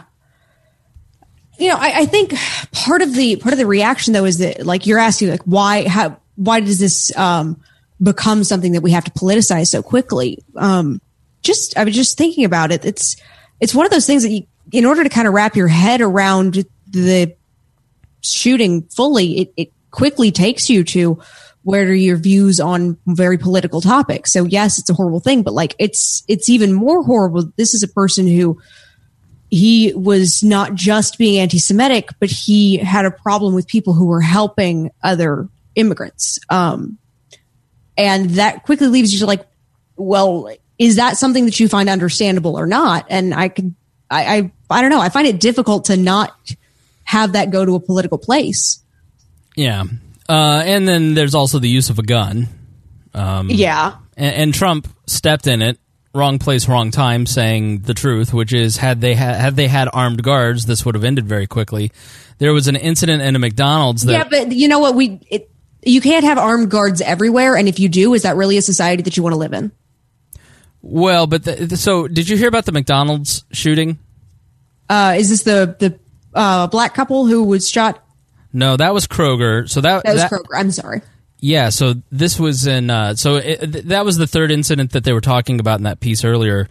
Uh, guy, uh, a few days before the bomber was caught, was going to a black church to shoot it up uh, because he was anti-black, and uh, ended up going to a Kroger because he couldn't get in. They had locked the doors, and uh, they had security, and so he went to Kroger's and he killed a black couple. Um, this was in Alabama on October 29th from Time. The title is Customer Shoots and Kills Masked Gunman in Alabama McDonald's. Uh, McDonald's customers being called a hero after he shot and killed a masked gunman who gunman uh, who opened fire inside one of the fast food chain restaurants in Alabama. Uh, the shootout happened at the McDonald's. Uh, 15 shots in total. All we hear is like different uh, gunfire said one employee. So in my mind, everybody's dead. A man wearing a mask barged into the restaurant, began shooting at the manager w- who was locking doors on Saturday night. Uh, a man who was leaving the McDonald's with his two sons then drew out his own gun and shot the masked man, who later died at a local hospital. Uh, so here's an incidence of somebody who is armed in a society where everyone has uh, the ability to protect themselves and their their immediate surroundings Well, and and he was able to um, to prevent a further loss of life besides the perpetrator. So Yeah, well, yes, it's great when you have you know the ability to open carry. I mean, we definitely have issues with gun-free zones, but in this case, you're talking about a religious service. what's I the, mean, you're talking about a situation in which people are going to uh, you know intentionally being unarmed. So I, it's, I, it's, it's I an think extra kind of cruelty. Uh, yeah, but I, I think synagogues. Um, I listened specifically to Ben Shapiro on Monday to see what he said. He was talking about how you know his um, every synagogue, every Jewish school. It's just a, it's a way of life for Jews, and that, that that everywhere they go, every religious, almost every synagogue has armed guards. Has you know the synagogue here in Indianapolis? There's only a couple and uh, some kid from uh, actually from Reinhold's hometown drove up to the synagogue and drew a swastika on it. You know, and so so. The, the reality is that violence is going to happen in the human animal, and it doesn't matter where you're at. You should have the ability to protect yourself and your community. And I don't think that uh, a religious zone makes that any less necessary. In fact, I think it makes it more necessary because it's a large gathering of people, and and it and it shouldn't be that way. But that's just the reality of living in the world at any point in human history, now or in the future or in the past. So, um, I guess that yeah, that could really just comes down to the you know the is ought should issue. There is you know is this the society that you want to perpetuate? I don't think that it is a matter of perpetuation. I think it's a matter of being realistic. Uh, I think there there's two services like the black church this week and then also the Jewish synagogue. I think that's just how it is. I think Well, okay, but this is this is the idea behind terrorism. Terrorism works when you're terrorized into changing your behavior. sure. When you're when you're made to act like you're not safe at any given time. Like, I mean, Harry it wa- is taken a lot to just be comfortable like walking to my car through a well lit area and not having to like prepare to take down an attacker because realistically like that's fairly low chances. And if that was going to happen I probably was not going to be able to protect myself anyways. That's the difference between you know how much of it is accepting reality? Like yes there's a reality that you're always at risk no matter what you do but how much of a risk is that? How much of a risk are you willing to pretend there is Well, this is an argument that I have with Harry. That uh, I make the point that you're making, and Harry makes the point I'm making. Uh, I make the point that we're we're we're safer than we've ever been in human history. Like life is better than it's ever been. We're going to talk about the history of political violence in America. It's But that still doesn't change the fact that every human interaction involves risk. You can Sure. never zero out that risk. See, now you sound like Harry. Harry's Harry's like you have no idea how in danger you are all the time. You should oh like Harry. Harry's so paranoid, Sarah. That I just believe in conscious risk taking, like risk aware. Be aware that everything that you are doing is risky and therefore you're never fully safe, but you are safe. right. Like you have to take a risk every time, but you're also taking the risk that like you're a really good person. Harry claims that I should call the police and tell them that we're doing a live stream every single time we live stream because someone could crank call a bomb threat and the police will knock on my door and kill us while we're doing the show. And I go, Harry, there are limits to being paranoid. Yeah. like I'm paranoid, but that's ridiculous. Uh, yeah. So, uh, so Yeah, I mean, like I, I had this conversation with my husband. You know, we live in a very safe, very small town. Like I've, I've looked up, you know, the crime rates and everything, and it's it's one of those places that's so small that like the crime rate looks like very standard. Mhm. That's only because there's very few people that, and there were like two property crimes. right. So you know, we've had debates about you know it's okay to go and walk somewhere by yourself. You know, it's okay to walk a couple blocks even in the evening. You know, it's very safe, but it's hard to get past that. Uh, I forget what I was listening to, but they were talking about that mentality where um, it's the idea of free range children, for instance. Oh, yeah. you, probably know all about it. Tell tell us about free range children. so it's it's kind of the opposite of, of helicopter parenting. So one of the things that's really uh, emphasized now and and even made legally required in a lot of ways is you have to kind of be tethered to a child at all times. Um, this causes so many issues developmentally because it's really important that kids um, learn how to be independent and learn how to make good decisions on their own. So free range parenting is is just the idea that like you can allow kids to be kids and you have to give them uh, some freedom. Uh, it's letting kids walk to a park. You know, if you've got a ten year old and an eight year old and a six year old, they can all walk down the street to a park and play by themselves, um, and they don't necessarily require adult supervision. But in some places, you know, that's considered child neglect, and that can get you arrested. Yeah, we did a, we did an episode. If you look free range children up in the feed, you'll see an episode about a parent parents who let their kids kids walk to the park and they got their kids taken away by CP, CPS. Oh, let me tell you about leaving a child in the car. This is the personal experience here. How does that I, I am, uh, I have, right now, I usually have two two year olds and uh, I have a three year old that I have to pick up from preschool. So when I have only one two year old, it's perfectly easy to just pop the kid out of the car, carry him, throw him in a quick stroller and go in and get the three year old and come back out. But when I have, um, two kids, it, it's exponentially more difficult to get two two year olds out of a car into a stroller, into a building, get a three year old, and then get everybody back out and back into the car. It, it easily triples the amount of time. Right. Um, so being absolutely terrified the first few times I, I did this, I made the conscious decision to acknowledge that, okay, they are safe. We are in a preschool parking lot. We are in a very well, you know, it's, it's fenced in even like, and this is pretty much the safest place that they could be. I had a car that has, you know, remote start. So if it's too hot, I can make sure to have the air conditioner on. If it's too cold, I can, you know, have the heat on. That way they would always be comfortable. I wouldn't have to worry about like an overheated child, but I was so scared of coming back and having somebody like called the cops or broken a window because they decided it was unsafe that I left the kids in the car for the two minutes that it required me to walk in and get the third child. Right. Um, I didn't have any issues with it, but like that is such an ingrained fear. And when we're talking about like acknowledging reality, you kind of have to go to that. Okay, but which reality here are we reinforcing? Are we reinforcing the reality where it is a risk and a terrible thing every time that you leave your child in a car for any period of time because somebody could kidnap that child, somebody could kill the child, somebody could, you know, the child could overheat, your, the child could choke on something. Yeah, there's a lot of things that could happen, but are they likely to happen? You know, what could happen if you take the child inside? The child could trip. The child could still choke on something. Um, you know, there are risks with both decisions and you have to consciously decide, okay, it's actually safer and more convenient for everybody if I leave you in the car for two minutes than if I go through a 20 minute production to get you out and put you back in. Yeah, that I, it was the Sasse interview where he talked about that, where it, we it, it goes back to that thing where we take these little data points, where we take a synagogue shooting, or we we take a, a kidnapping. Kidnappings have never been lower.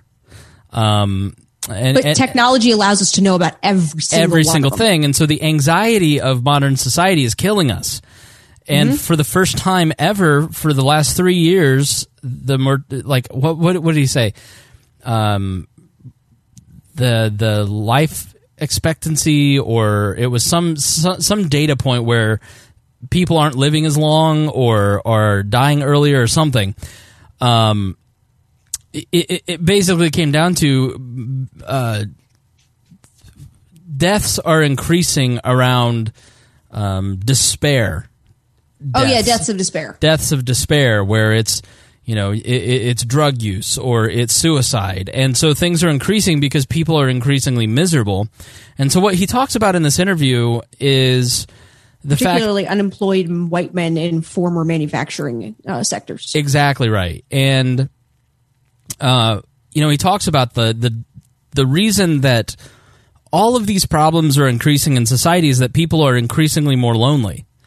And so as we see the breakdown of the family, as we see the breakdown of communities of worship, of you know, even neighborhoods. I mean, think about how many of you know your neighbors. Uh, I, oh my god, just the depressing story of trick or treating last night. We got all ready for trick or treaters, and we do this every year. We know we're getting trick or treaters. Some years we'll get like one or two. right. But I've realized now it's because we have a, you know, a town sanctioned trick or treating where basically everybody goes two blocks away from us into the middle of town and they just hand out candy like in a line to kids. This and dumb ass mother effing trunk or treat. it, it has completely destroyed the whole concept of community behind trick or treating. Like you are supposed to go up to your neighbors and invade their space and get to know them in their home and get candy from them. It's conditioning for you and your kids to get comfortable with those Uh-huh. that, and to to be nosy and peek inside their door. you know, make little comments to each other, get to know each. I mean, Right. I, I know. Uh, Not. Um, bull- one of my dad's favorite trick or treating stories is he tells, um, there was a kid who was like trick or treating with his dad who was, he knew was a town cop. And he made sure to give him like two full size candy bars. And he says, see, we always make sure to, to give the officers a little bit more. And he goes, see, that's important. You know, they're just joking back and forth that way. But right. that's an interaction that you can't have or you won't have necessarily if you don't have those little, you know, traditions. I think this is this is the perfect act of rebellion for this off, uh, uh, audience. If your community has trunk or treat, Oh, you go trick or treating. if you if your town tells you the t- town that I work in sent out a text message at 11 on Monday night and saying we're doing it Tuesday night instead of Wednesday night because there might be a little rain. When my when my uh. nieces were going out trick or treating, it was perfectly fine out. A- And I remember going when there was rain. There was nothing I wrong with a froze little my rain. ass off plenty of years. Come It's- on, weather's not a thing. Yes. So when your town says you're doing trunk or treat, you tell them go f yourself. We're not doing trunk or treat. I'm not letting this communism infiltrate my community. It oh, is- let me tell you about fun things town do. So Uh. there's another town near us, um, and one town in Virginia actually that took it to a whole other level um, that regulates the trick or treating. So there is trick or treating, but no trick or treating if you are um, over 12. So 13 and up, as soon as you're a teenager, you are not allowed to trick or treat, and if you do, uh, it is punishable by um, in at least in there's in Virginia, it is an actual town ordinance that it is punishable by up to I think a fifty dollar fine or um, like a couple days in jail. We used shame in my neighborhood. When I went trick or treating at 14, one of the neighbors said, Aren't you a little too old for this? And then the next one said it. And then the next one said it. See, and that's when I realized I was too old to do it. Girl is that we just get. Uh, do you have anybody that you're taking trick or treating? Yeah, you you can you can set up an Amazon wish list and still go trick or treating. That's the. so I, I think that uh, if your church does trunk or treat, like sometimes churches do things because they want to foster, they want to promote the community, bring people to the church parking lot, do trunk or treat. But they're pulling people out of the They're community. pulling people out of the community, and you need to be a voice saying, "Stop! We need we need to be in the community, not bring people here, but actually go out into the world." Uh, same with delivering meals to homeless people. Stop that. Mm-hmm. Give the meals to Wheeler Mission or or your local homeless shelter who are equipped to handle it. Uh, so we've drifted off. Let's let's move back to the question of um, Donald Trump. How complicit is he in uh, the violent rhetoric that goes on? Uh, I've made my point. I don't. I don't feel that he is. I feel that uh, in the violence or in the violent rhetoric. uh, in, in this particular violence, I don't. I don't see any. Like the caravan thing is an unfortunate coincidence. Th- these people are crazy. These are these are wackos who are trying to. Uh, they have pathologies. They're not. They're not trying. Maybe they're trying to make themselves famous, but they're they're sick individuals, and that's what you see in a lot of these mass shootings. Is these are people with pathologies that it doesn't matter whatever you blame it on. That is the circumstance. It's their broken brain that make them do it. But when it comes to the rhetoric around politics today, I do think Trump bears, like any president, he bears responsibility um, from a top-down perspective. I think Donald, I think Barack Obama, for instance, um, They're responsible for how they use the bully pulpit, if nothing yeah, else. like like Barack Obama used, um, he used shame and he used mocking uh, a lot. Uh, If if you didn't agree with him, then you were he would mock you. He would, and this is a very Alinsky Alinsky tactic that he writes about. You know, Trump um, does pretty much the same thing. I mean, he and that's what he does is he mocks people, and so the left reacts just the way that the right did when Barack Obama did it uh, with uh, outrage. Only, it is delightful seeing just these little mirrors. yes, exactly. They hate it when you say that. So, how much do you think that Trump is to blame for rhetoric today? Like, what's the percentage, or how would you quantify it? I mean, I he's definitely more um I'm not necessarily violent, but like a, aggressive in his in his language. But there's you know the mocking. You you're right on with that. That you know it's this issue of both sides. Whoever's in power has the ability to you know to put you down to make you feel small because they're the one who's big. Yeah, and it works. I mean, here in Yeah. Indiana, here in Indiana, the um, the most effective reason that people wouldn't vote for Rupert Boneham in 2012 for governor was that he had a beard. I can't vote for somebody for governor because he has a beard, and so Really? I got my revenge this year when Mike. Oh, how many times did you hear? But what is Aleppo? I just I can't. like at least that was a failure of some substance and policy as opposed to a facial hair. Yeah. Um, you know, but Mike Braun here in Indiana is running for senate, and the guy doesn't ever wear a suit to the debates. He's like the only candidate that's never worn a suit in the in the statewide debates. He he dresses in a blue shirt; it's his thing. He is always in that blue shirt. That's like his calling card for whatever reason, and it's widely mocked. And he has transition lenses, and so during the televised debates, I make I, I make the point in various humorous ways that he disrespects voters by not dressing up for the part. And it drives Republicans out of their mind. And and because I this little superfluous they're like, Who cares? Who cares? Who cares? It's like, well, who cares that Rupert had a beard? Like a congressman's You wife care apparently. brought it up. Um, and so So making fun of his transition lenses and his blue shirt and that he doesn't wear a suit and he can't afford a suit because the Koch brothers wouldn't buy him one just makes all these Republicans that follow me jump on me, which then makes libertarians jump on them and and Democrats too. Like and well, but you know, it's you're.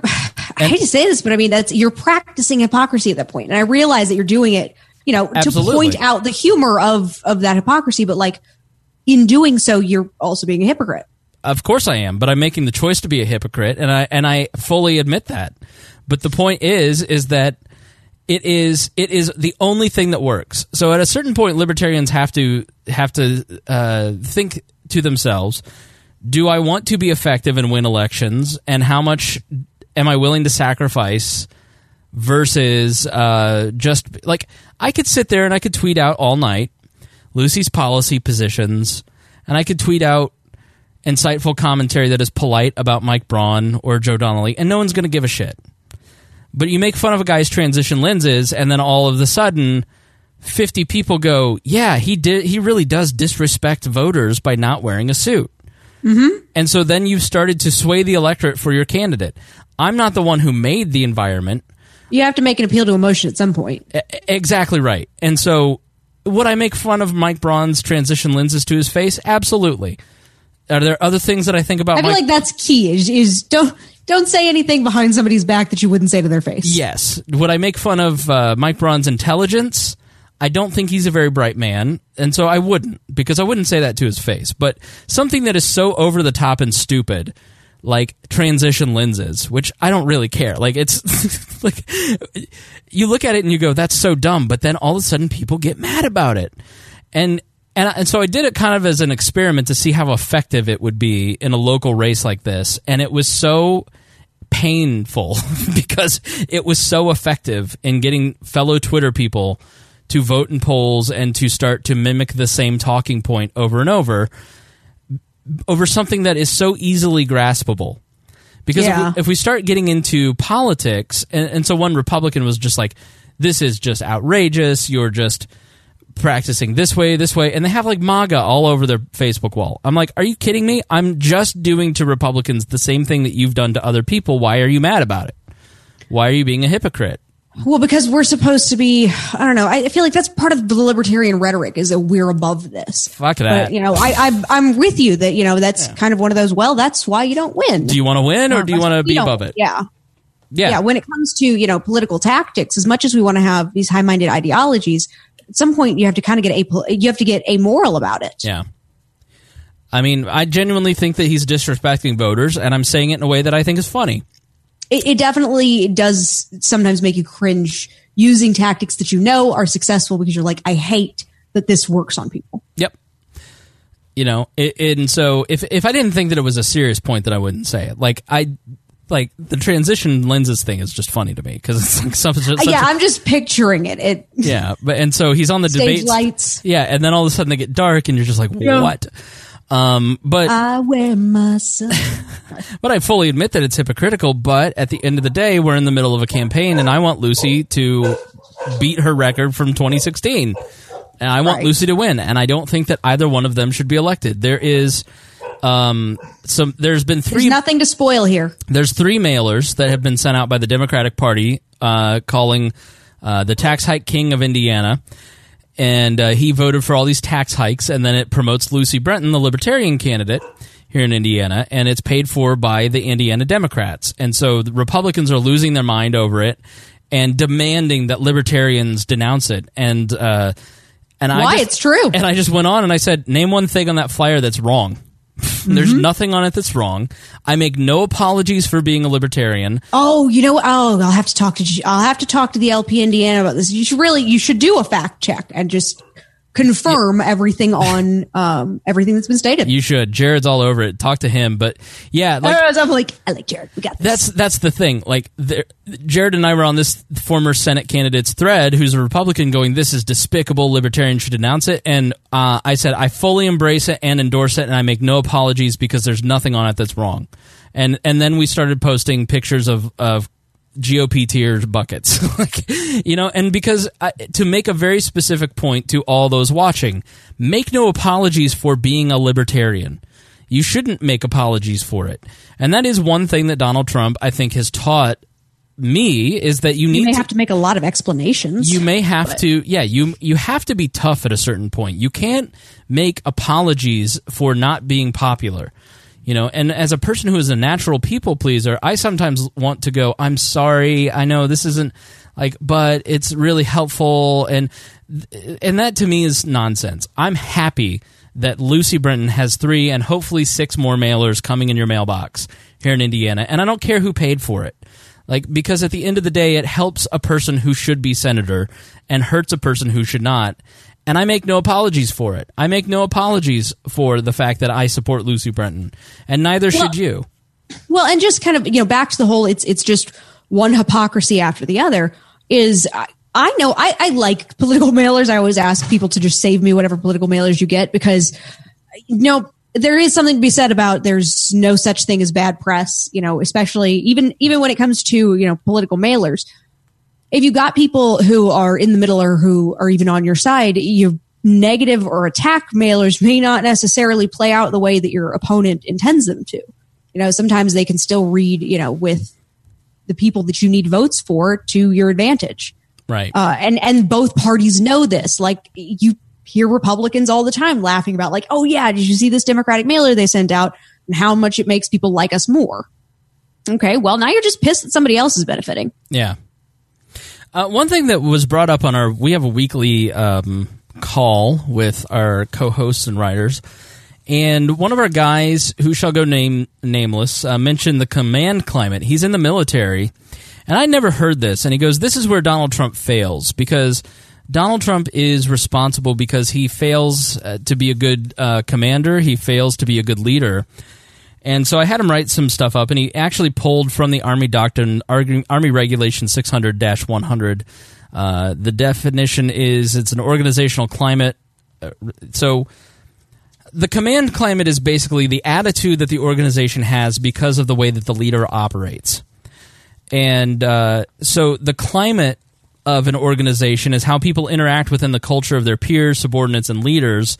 Observed policies and practices often drive climate, reflecting the leader's character. The greatest influence on an organization's climate is the quality of its leadership. The commander sets the example by establishing high standards and expectations for the organization and its members. The best commanders place a high priority on personally developing their subordinate leaders, caring for the welfare of soldiers, army civilians, and their families, while creating a rewarding climate of shared mutual trust and pride in team contributions to mission accomplishment. So I want you to think about Donald Trump and how he operates his staff, how you've heard him operate his business, and then uh, how the how the society is functioning under Donald Trump as a leader. As I read these six overarching characteristics of a healthy army culture and organizational climate. The organizational culture and unit climate fosters unity, cohesion, and trust in accordance with the Army ethic. Sarah, do you think that Donald Trump embodies unity? Does he foster unity? Does he foster cohesion? And does he foster trust? uh, no I, I think that's in, exactly counter to his his goals that doesn't work with his base Right. Uh, number two, the culture promotes and rewards mental agility. The okay, i love the highly uneducated right. I know all the best words. The ability to break from established paradigms, recognize new patterns or circumstances, and adopt new solutions to problems. Has Donald Trump fostered mental or reward mental agility? Has he tried to recognize new patterns and find new solutions to the big problems of our day? Uh, I think he tries to recognize new patterns, um, but I think he tends to default back to old solutions. I think he thinks about things in terms of pattern. Like think Yeah. if you want to know how Yeah. Donald how Donald Trump views policy, think about 1940s and 50s movies. Yeah, I mean that's it is. He's he's still in in a very Cold War mindset in a lot of ways, which is just weird in 2018. This one's not terribly applica- uh, applicable. The organization, uh, number three, the organization selects leaders and reward members who demonstrate the ability to sense and understand the environment quickly to exploit fleeting opportunities or counter unexpected threats. I think he's actually very good at this. Uh, f- exploit fleeting opportunities or counter unexpected threats.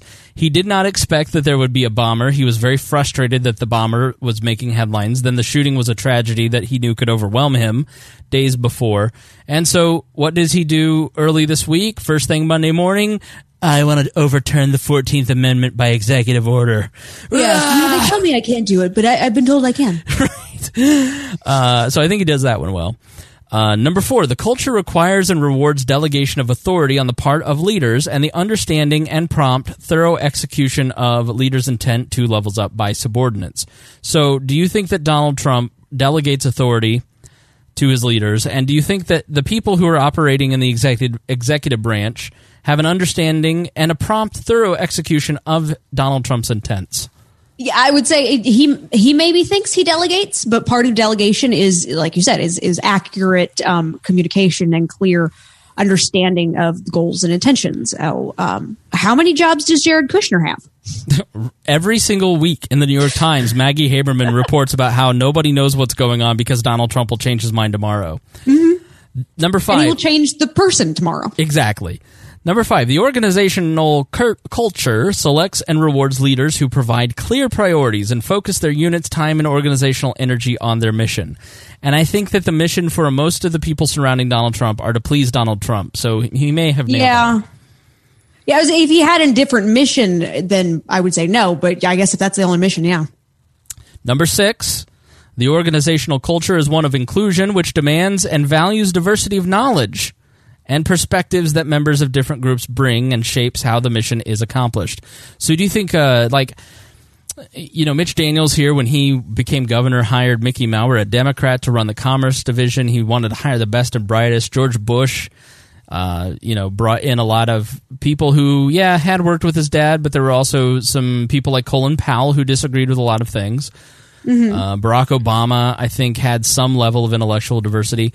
Uh, I, I, you, you do find few people within the Trump administration who like can get away with disagreeing with him, right. but it's it's definitely not a rule. I mean, I'm I was impressed at how long Nikki Haley stuck around. Yeah. Um. So, and I would say, um, well, let's continue on. The state of morale and level of satisfaction of members of an organization is the climate as as it's defined. Um, so, command col- command climate is a reflection of units' members' perceptions about the unit, and creating a positive organizational climate is a core leader competency. And so, I just don't think that Donald Trump is very competent as a leader, to be honest. And um, you know, our, our, our researcher writes a positive command climate is best described as an environment that fosters trust, open communication, and an overall positive mindset towards the mission at hand. The opposite of a positive command climate is always referred to as a toxic command climate. Within a toxic command climate, subordinates are typically micromanaged, belittled, there is no trust, there is no communication, and people dread coming to work uh, which has been said by people who have left the administration. The Mhm. Army puts a lot of emphasis on ensuring leaders create a positive command climate, and it is believed, as it is believed, that the actions and attitude are a direct reflection of a leader. Um, you know, he- Toxic is a is a really good and really important word there. It's you Yeah. take something that can be good and it's it corrupts it and makes it terrible. Uh, so, so he's seen. He's saying, you know, I've seen the effect a brigade commander has on an organization of 4,500 soldiers as they start to embody his attitude. And so you have this group of people, and yes, we'd all like to think that the military is somehow more Borg-like than human beings. But let's be honest, your Aunt Donna's Facebook feed looks just like your Uncle Roy's. Um, I mentioned command climate because it is interesting to see the effect Trump has had on the Republican Party. He is also our commander in chief in the military, so his leadership has had an effect on our organization. The idea that the leader at the top sets the tone for the organization he leads is absolutely self evident for me. I'd be very curious to look into the different climates set by Obama and Trump, where they differed, and what the effects are on the close circle of people the president works for. Uh, I would say that Barack Obama, I think, had a fairly poor ability to lead people. Um, I think Bush had a little bit of a better uh, ability to lead people because he had been a governor. I think there's something to be said for somebody who has been in the executive branch and then becomes president or is a business Yeah. owner. And so Donald Trump had like five employees. I mean, he really in in in his uh, in his corporate headquarters, people who were very close to him.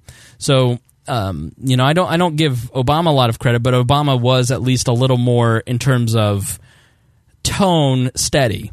Um, Yeah. But uh, regulation not as much. So, but I thought it was a very Well, interesting I think, idea. I think what what Obama was that I that Trump has has taken, you know, to the next level. There was is he wasn't he didn't view himself necessarily in that command role. Right. So in that role where you need to be, you know, you need to be an example. You need to show what kind of behavior you expect. He rather viewed himself as the figurehead and when you're dealing with any company, you know, the job of, of the CEO and the job of the spokesperson are not necessarily the same. And a lot of times you don't want them to be the same person because the person who's going to, you know, provide a good example and care about the people is not the same person who's going to, you know, get really good interviews for the press.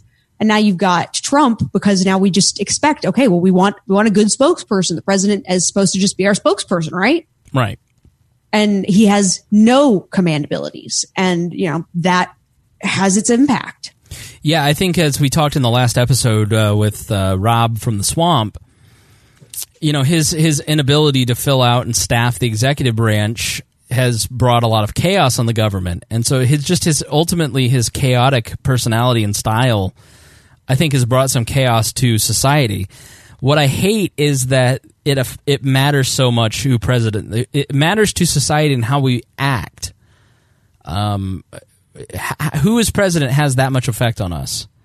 And and I, I really do think that it does have some effect. I think the presidency is far too powerful because the the we look at them. Part of it is that we do look at the president for moral leadership, maybe not consciously, but we do. But then at the same time, you watch the Sunday shows and they're all like, "Oh, these guys think that we still think of politicians as moral.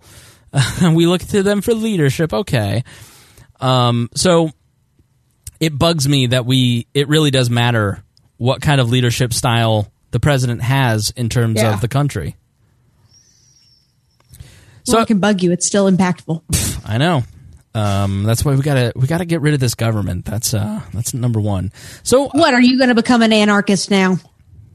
Uh, I mean, my, my views are very close to an anarchist, but uh, I'm too practical.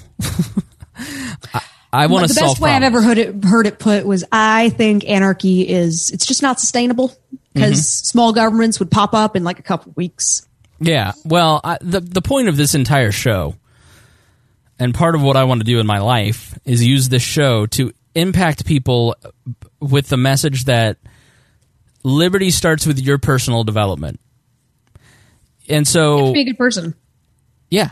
If we don't change ourselves, if we don't change our culture by changing ourselves, and then our our culture changes our government, i- i- i- Liberty demands character, and that's that's something Right. that's really differentiates it from, um, I mean, from authoritarian philosophies. And this is, is something you hear brought up a lot. Is uh, people just want to ask, oh well, you know, I want to be able to, you know, I care about this as a topic, and that therefore our government should uh, address it Yeah. rather than saying I care about this, therefore I want to do something about it. But then when you ever you want to undermine, you know, the other side, you're like, oh well, if you really cared about that, what are you personally doing? Right. You know, I think what makes libertarians different is that we at least should, and a lot of libertarians I know do take the steps to realize like you have to have that personal action and go, well, actually, you know, when I say I care about children and I think that we should not be, you know, uh, separating them from their families, I say that because these are the things that I do in my community to help children and families. Right.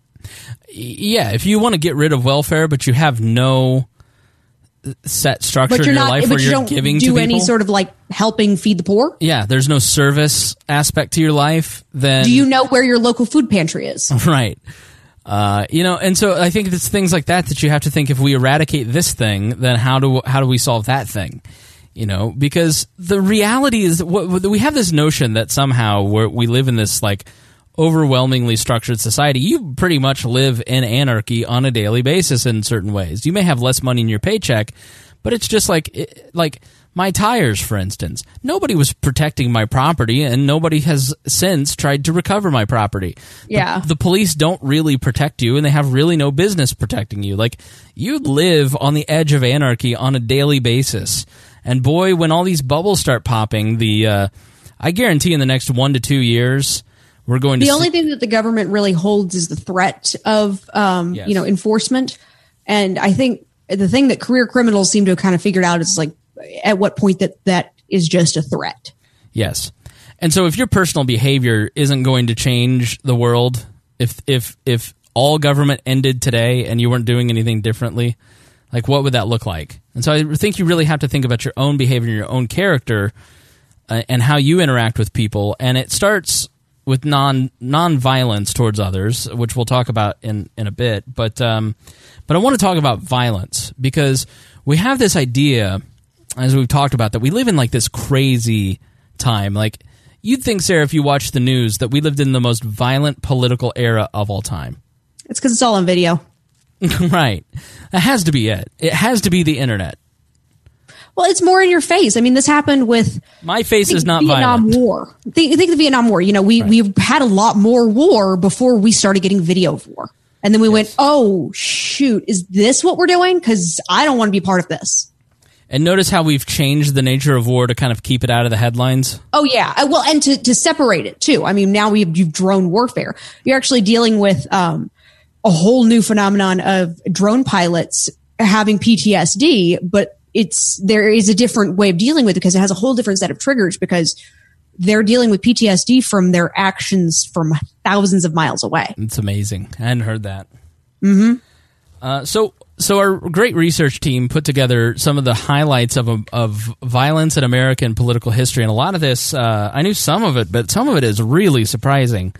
Um, and and then after we kind of go through some of these instances, we're going to give you the straight the straight dope on whether or not this is indeed a more violent time. Um, First, Bleeding Kansas, 1854 to 61, an interstate civil war which took place in the years leading up to the American Civil War in Kansas. 56 people were killed in the fights between pro and anti slavery factions. Uh, we've talked about this on some bonus content before. The Haymarket Affair in 1886. A bomb blast erupted during a workers' demonstration. Uh, police ended up opening fire, and 11 people were killed. Uh, and that was a bunch of commies. Uh, the Wilmington insurrection out near you in North Carolina in 1898. I don't know if you've heard of this. Uh, it's called I'm the sure there's a few battlefields. yeah, it's called the only successful coup in U.S. history. North Carolina's Democratic Party instigated a violent overthrow of the democratically elected fusionist government. The coup was carried out by 2,000, uh, a mob of 2,000 white men. Black politicians from the fusion government were ousted, and black businesses were destroyed, and the death toll is estimated between 60 to 300. Oh wow. Yeah. Uh, 1920, you had the Wall Street bombing. 100 pounds of dynamite was detonated across uh, from J.P. Morgan and Chase, uh, killing 38 and wounding hundreds more. The bomb, the bombing was never solved, but anarchist and communist groups were blamed and investigated. Then, of course, you have the Klan uh, from 1865 through the Civil Rights era. Um, a hundred years of just Amer- African Americans uh, living in fear, being murdered, oftentimes from local governments and police. They, if they were not involved, they turned a blind eye or helped facilitate it, or were Klan members themselves. Um, so let's go to kind of some of the more um, recent events. Those are those are the most deadly events. Let's go to the more recent. The Weather Underground from 69 to 77, founded at the University of Michigan, the Students for Democratic Society, a left wing campus group. Uh, the Weather Underground formally declared war on the U.S. government, and they were responsible for several bombings, including in the Pentagon. Um, from 73 to 75, the Si- Symbionese Liberation Army. Uh, they p- kidnapped Patty Hearst. They uh, committed two murders and several bank robberies. Antifa, which is currently active. Antifa has its roots in 20s Germany as Anti-Fascist Action. Uh, I don't know German. Uh, my great grandfather's very disappointed. A group that battled an organized fascist um, move. Uh, basically, they were the guys fighting the brown shirts in the streets in the in the 20s in Germany. Uh, and so now they're back. They believe in direct action against any perceived fascism. Now they just call everything fascism, including uh, shutting down a debate between Yaron Brook and Sargon of Akkad in Britain at the College of London. Uh, they they practice something called a black block, where they all dress in black and cover their faces and block things from happening. Yeah. Yeah, I- I, I think it's uh, it is important that we start really recognizing Antifa as a pol- it, it is it's on par with the Weather Underground. I think we're in the beginning stages of them. We're starting to see more action from them. I think it's starting as they attack. If they attack people on the right or they just attack regular people trying to drive down the streets, the media doesn't care. But when they start attacking the media and breaking their cameras, now we're starting to actually see coverage of it. Uh, you know, Right. but then a proud boy f- f- on the right kicks somebody, and then all of a sudden it's you know breaking page news. right? It is. It's just different standards for the left and right, and that that does drive people crazy. And then the left tries to gaslight us and say they don't. The media says, that, "Oh, I don't do that. We don't do that. We're straight and fair and honest." It's like, no, you're not. um, Everybody has their bias. Exactly.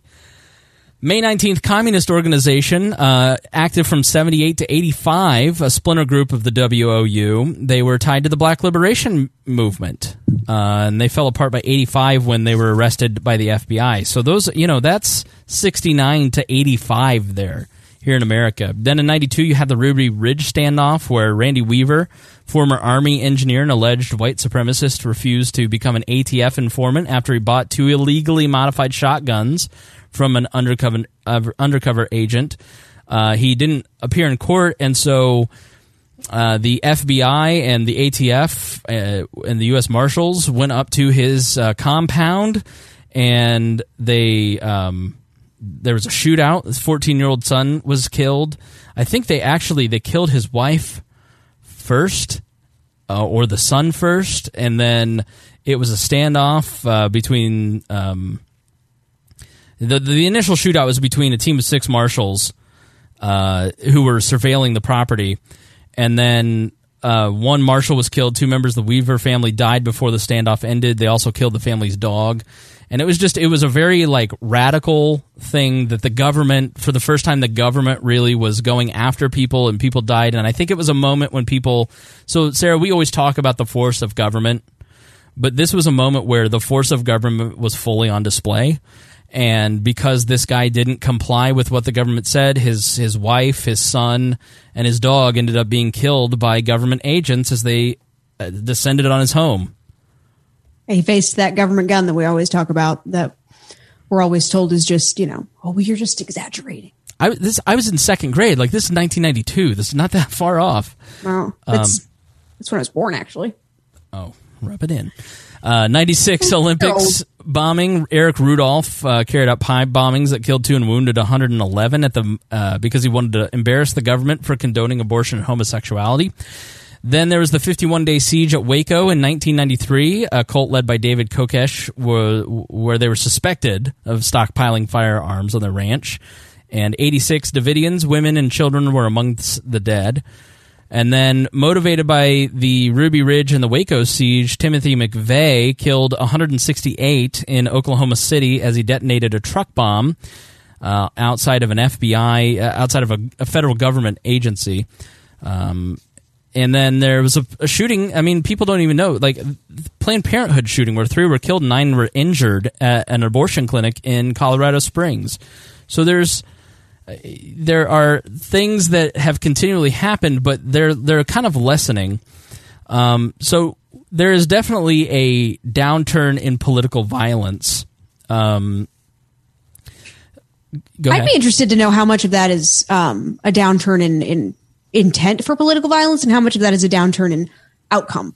Well, violence is down, murder is down, but I also agree with you. I also think that we have, as a society, a better awareness of people's pathologies and motivations, and so we ascribe less to politics. Like, I don't look at this Gab shooter and say 11 people died because of politics. I say 11 people died because of mental illness. Mm-hmm. And I don't think that people. Because nobody flagged the guy with the crazy van. Right. You know, I mean, he certainly was anti-religious. It, it was a hate crime, but at the end of the day, the guy, anybody who picks up a gun and intentionally kills a, a, a group of people, or really anybody, um, when it's not, you know, I think it's too easy to for us to write that off as as like, oh well, you know, this clearly, you know, anybody who has that intent, anybody who's capable of that, you know, should have had, we should have known that. But at the same time, like, I, I'm not really confident there's any way to know for sure the difference between somebody who's actually going to go and shoot up a synagogue and somebody who has really problematic views and you try not to be around because you think he's kind of crazy. Well, the f- the feeling is that if we get these people off of social network networks, if we if we get these people out of polite society, so to speak, then that's no, going to stop this, and that's just that's a It- fool's no. errand. No, that just drives people underground. That that allows people to meet other people like them and plan, or to become. You know, we have lone gunmen all the time. You don't need other people in order to plan heinous acts. Right. Um, so this is from uh, Joseph Trevit- Trevithick and Matthew Gault of warisboring.com. Uh, they write the objectively low levels of violence in 2016, brawls at rallies aside, is a relatively recent phenomenon. In 240 years, assassins have gunned down four sitting presidents.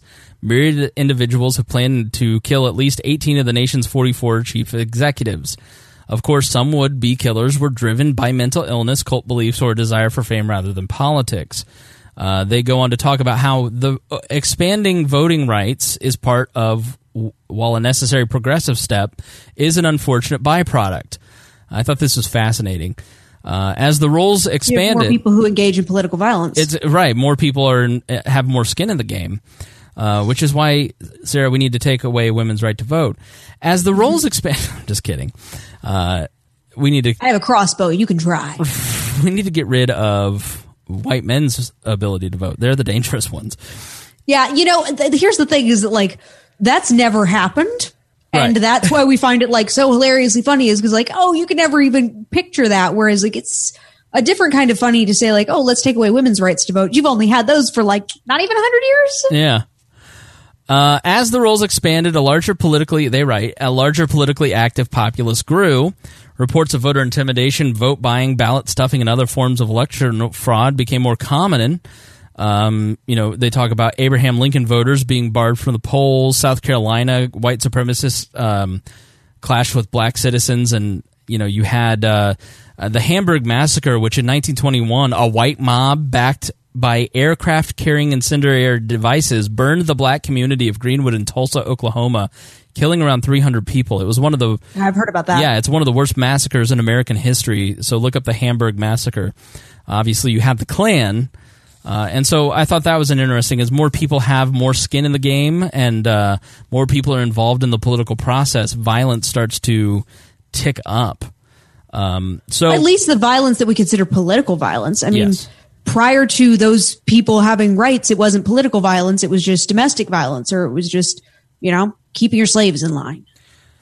so what is to come? Maybe it's just a transfer of violence. Maybe it's just now that we're all within the political realm now. There seems to be more political violence, even though there's less violence overall. We're just all more engaged in politics. I think everything is politics now because the government is involved in so much, and so it's just and it's also become the easy thing to blame. Of- yep. Sorry, conservatives. Football is politics because the government pays for stadiums. Right. Um, evolutionary anthropologist Peter Turchin believes political violence and its future potential can be analyzed quantitatively. Uh, so it, it's not enough just to have political discontent. Uh, so you have to have other factors that actually cause a rise in either revolution or major violence to happen. And so what he calls it is elite overproduction. And we've got the full article in the show notes. A more important factor is what has been called elite overproduction. That is the appearance of too many elite candidates vying for a limited supply of power positions within the government and the economy.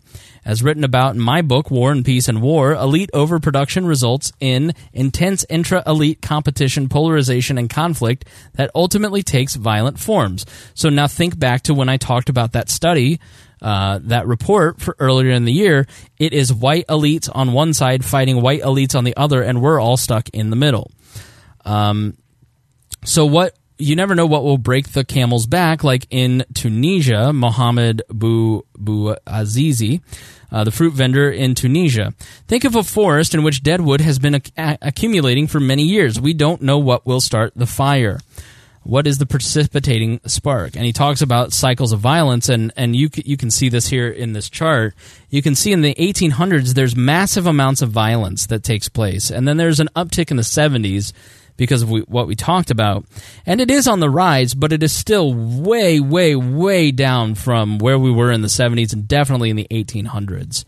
Uh, so So we are definitely at a at a low point in violence. And so he also describes signs of elite overproduction that are relevant to today.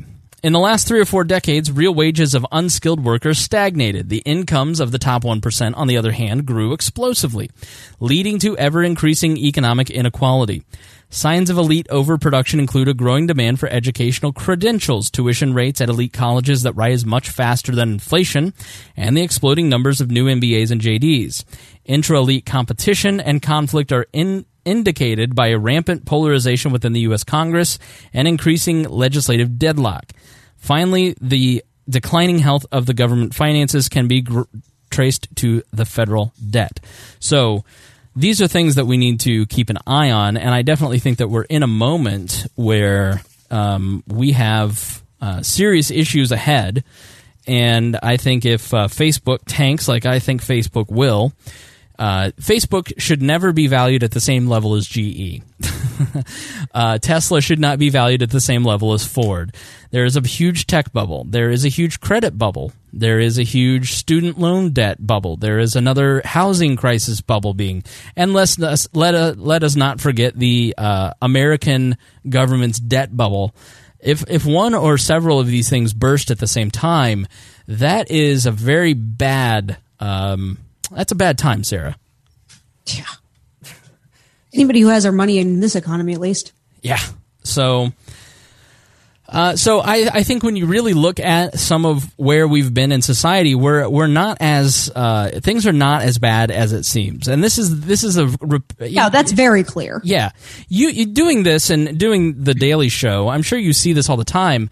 Once you actually like dig into facts and, and like look at statistics, and you go, things are not as bad as everybody makes it out to seem yeah, this is something I just got used to just in working in, I, I would say work in childcare, but I work more with parents actually. Mm-hmm. Um, and new parents especially. And like that's parent, people put so much, um, just weight on how they're going to raise their kids and want to make sure they have all the information. You know, it does require you to just often just be like, okay, well, let's step back and go, what are the risks? What are we actually working with? And realize that like, wow, we're really dealing with a lot of things that are not necessary. They, are not that bad. Right. You know, it's the same thing. It, you just need to step back and look at the reality of the situation. Yeah, exactly. And, and just take a deep breath and uh, realize that things are not as bad as it seems. Because in reality, um, turn off Facebook. Yeah. Shapiro talked about this today, and I think he's totally right. Fear always motivates people more than hope. So fear, and, and it's studies have been shown time and time again that if you're trying to get people to change their voting behavior, you need to scare them. Oh yeah. And so when you are being told to fear someone or think less of someone or someone is stealing something that you have or the globalists are going to take it or the blacks are to blame or the white man well, hope just leads devil to disappointment. Or, right. And, and so that's really what I think a lot of the identity politics on the left is about is it is about – creating a, a tension and fear of in and out groups amongst each other to pit each other for both inter-party squabbles and also to defeat the other side. Somebody is keeping you down, and there are legitimate problems of inequality in our society. Um, but they get exploited for political purposes. Donald Trump takes legitimate problems that we have in society and then exploits them for political purposes. And so if if you're feeling angry about something in politics, it's usually because you're being taken advantage of. Yeah. Well, um, I'm going to go slightly off topic here to actually try and get us to shift to our last um, question that Perfect. you gave me because we're doing that annoying thing that I always tell you is is terrible where we're over two hours now. Uh, I don't mind this. Th- this next, I know you don't mind. the people love it. They want more. Uh, this is, th- yeah, the the last topic, and I was there anyways. Thank you, I. Sarah. Uh, yeah, I almost want to say like, well, let's not do this, but I've I've trimmed this part for time twice now, and so I don't want like Hody did such a great job on how we should approach politics that I don't want to not do it because we're over time. So yes. Um, so let's talk about why force doesn't work. Force doesn't work. nonviolent campaigns work better than violent campaigns. And so Psychology Today did a, a did a survey. Nonviolent campaigns have a 53% rate of success versus violent campaigns which have a 23%. You're 30% less likely to succeed. Uh, they have a nonviolent 20% rate of complete failure. Violent campaigns trying to use force to get your way, 60% of the time you will fail. Um, so it, it just statistically, you're not going. It's not going to work out. So why does that happen? Uh, nonviolent campaigns attract more participants, including women, elderly folks, others who don't, do not want to take the risks or the mor- moral burdens of running around with guns or explosives. Uh, and so pe- people are more willing to get engaged if it's nonviolent. it also sticks better. It does. Uh, so, second, when a tyrannical government acts to suppress a nonviolent movement, movement it is more likely to backfire. Government security for- forces don't want to open fire on unarmed civilians, especially when the crowd might include their mothers, daughters, friends, and neighbors. And if unarmed civilians are attacked, other citizens are likely to mobilize, and the government loses support from the local community, the international community, the local media, the financial sectors. it matters who hits first. It's exactly right. Uh, and and in the case of the Proud Boys versus Antifa, who hits it all?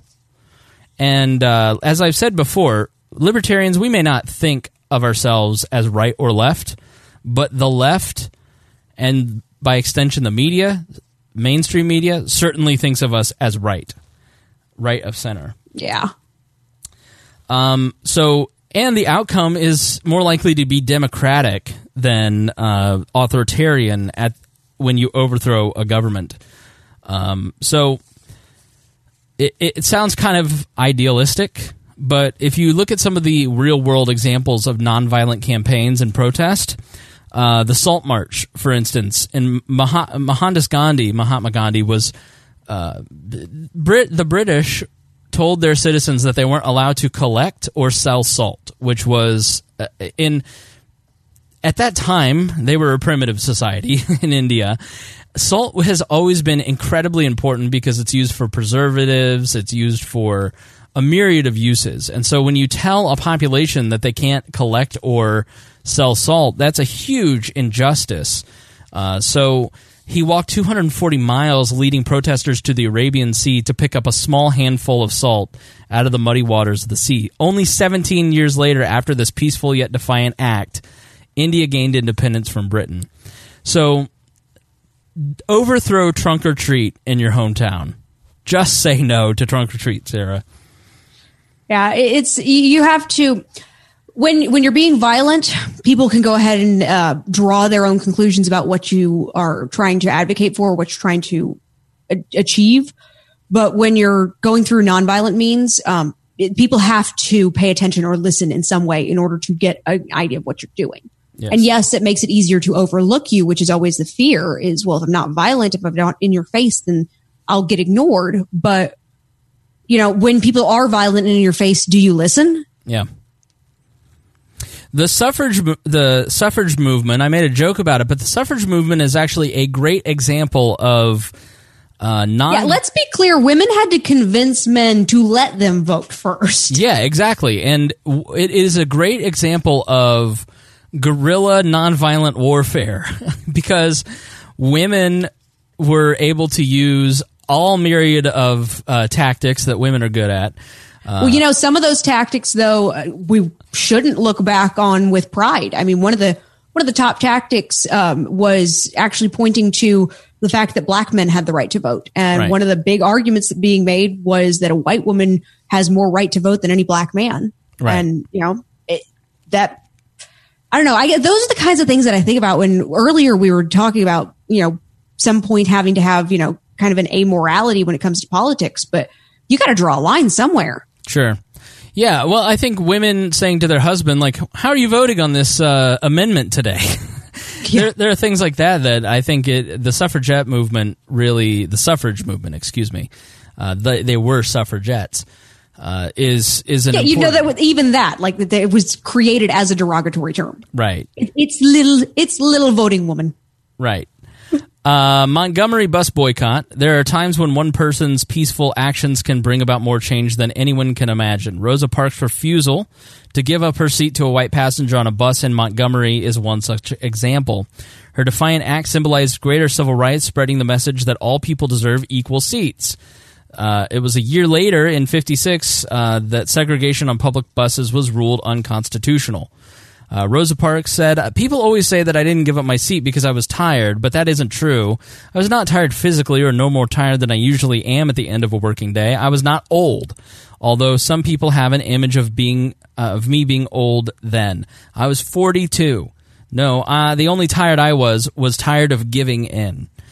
And uh, I think that's an important emotion that you see continually, like the fruit vendor in Tunisia that set off the uh, off the Arab Spring you know, it was constant uh, government officials coming up and saying, "You got to pay me this bribe, or you can't come back here tomorrow." And finally, he just had had enough, and he lit himself on fire.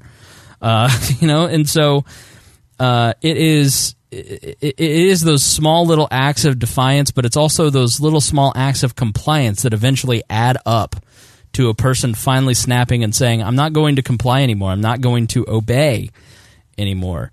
I mean, uh, that's exercising your liberty. That's that's the thing we always try and get through as, as a basic principle to people is that you're even when your choices are coerced, you know, you, you, there's there's always some level of, of choice in that, and that the good that we can do is by maximizing the amount of choice that you have, right, and minimizing the amount of coercion. So obviously, we're a country that started peaceful and then ended up being a violent birth. Um, you know, but if you compare the American Revolution to the French Revolution, obviously it ended up being far less. We had one constitution, we had one Articles of Confederation, one constitution, in the same time that France had 17 constitutions and then lost it to tyranny. Um, so obviously, violence can erupt from peaceful protests uh, in in mass scales. Um, but you have a better chance of convincing people to your side if you are not the aggressor for instance, France coming to the aid of the American government. Mm-hmm. So, what how, how, what are the hallmarks of a nonviolent protest? This is the art of protest by the New York Times. First and foremost, you have got to plan, plan, plan.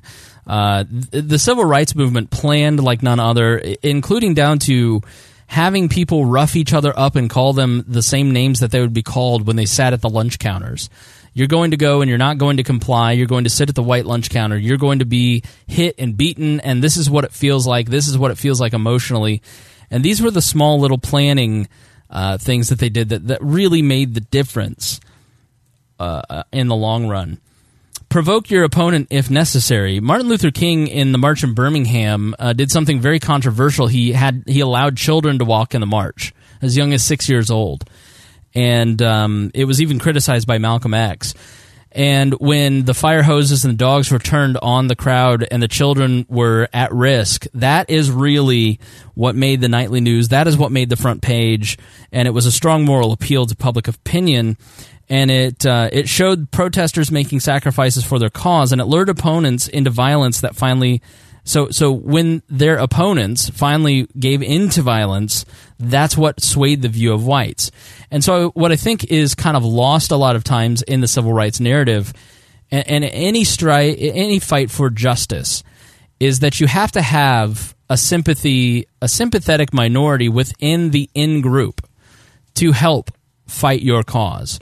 And so Martin Luther King was in the out group. He was in he he was part of black America and you had to have a certain segment of the in group, white America, to participate in the struggle with you, to be your advocate on the inside. Uh, so then you can be more effective, and so that's that's part of why like I don't understand um, sometimes like the Black Lives Matter movement where they're intentionally provocative to uh, people that could be in the in group. For instance, uh, Kaepernick's not kneeling or, or, kneeling for the anthem, it needlessly infuriated a lot of veterans and police officers and people that, if you're trying to get a behavior to change in police officers, why would you piss them off? Yeah. So you have to have a certain segment of that in group that can then vouch for you when you go and talk to them and they're unsure. The friendly voice next to them goes, "Yeah, they're right," you know. Yeah, you need somebody who's going to follow them back to the station and listen to the complaint and then also go, yeah, but I mean, did you hear these couple other things that they said? Right. So, protests are most effective when they aim for an achievable goal in one location, knowing that the real battle is for national public opinion. Uh, think national, act local. On a local level, the civil rights movement often failed. For example, the concessions won by the Birmingham protesters were vague and modest, but in Birmingham, that finally gave momentum to the passage of the civil rights legislation. Use humor. So I'm actually reading a book by um, uh, one of these uh, by uh, Srđan Popović. In Serbia, the Otpor movement, the Otpor movement, mobilized the country against dictator Milosevic by using pranks to cut through fear. Its daily fare consisted of street actions that painted Milosevic as absurd. When the tyrants dedicated a new bridge, Otpor built one out of styrofoam and held its own ceremony. He calls this laughtivism. It does more than conquer fear. Humor breaks down defenses, creating an openness that allows people to consider your argument. If the joke is good, even the police get it, said Ivan Marovic, another Otpor leader. And I think um, Hody writes in the notes, I think this is a good e- example why social justice warriors lose is because they seem rather humorless. And why a group like Liberty Memes wins is because they're making very uh, keen political points in a humorous way. Yeah. You have to pull out the pillars. Um, you have to go after uh, Otpor members went after grandparents and uh, senior citizens. For instance, uh, when you go after the pillars, the whole structure falls. Senior citizens and his police were two of Milosevic's most important pillars. Otpor members worked on both whenever they were arrested, which was often. Grandparents got angry when high school students were repeatedly arrested. Um, at every presence, they would talk to the police and make them laugh and make them seem like people. Um, police officers would complain to us about their salaries, they said. Uh, if you later order these people to shoot us, well, don't count on it. And so they had become friends with the ground troops for Milosevic, this dictator who uh, coined uh, uh, uh was it ethnic cleansing, and uh, he they were able to by through charm erode the power of the police exploit galvanizing events.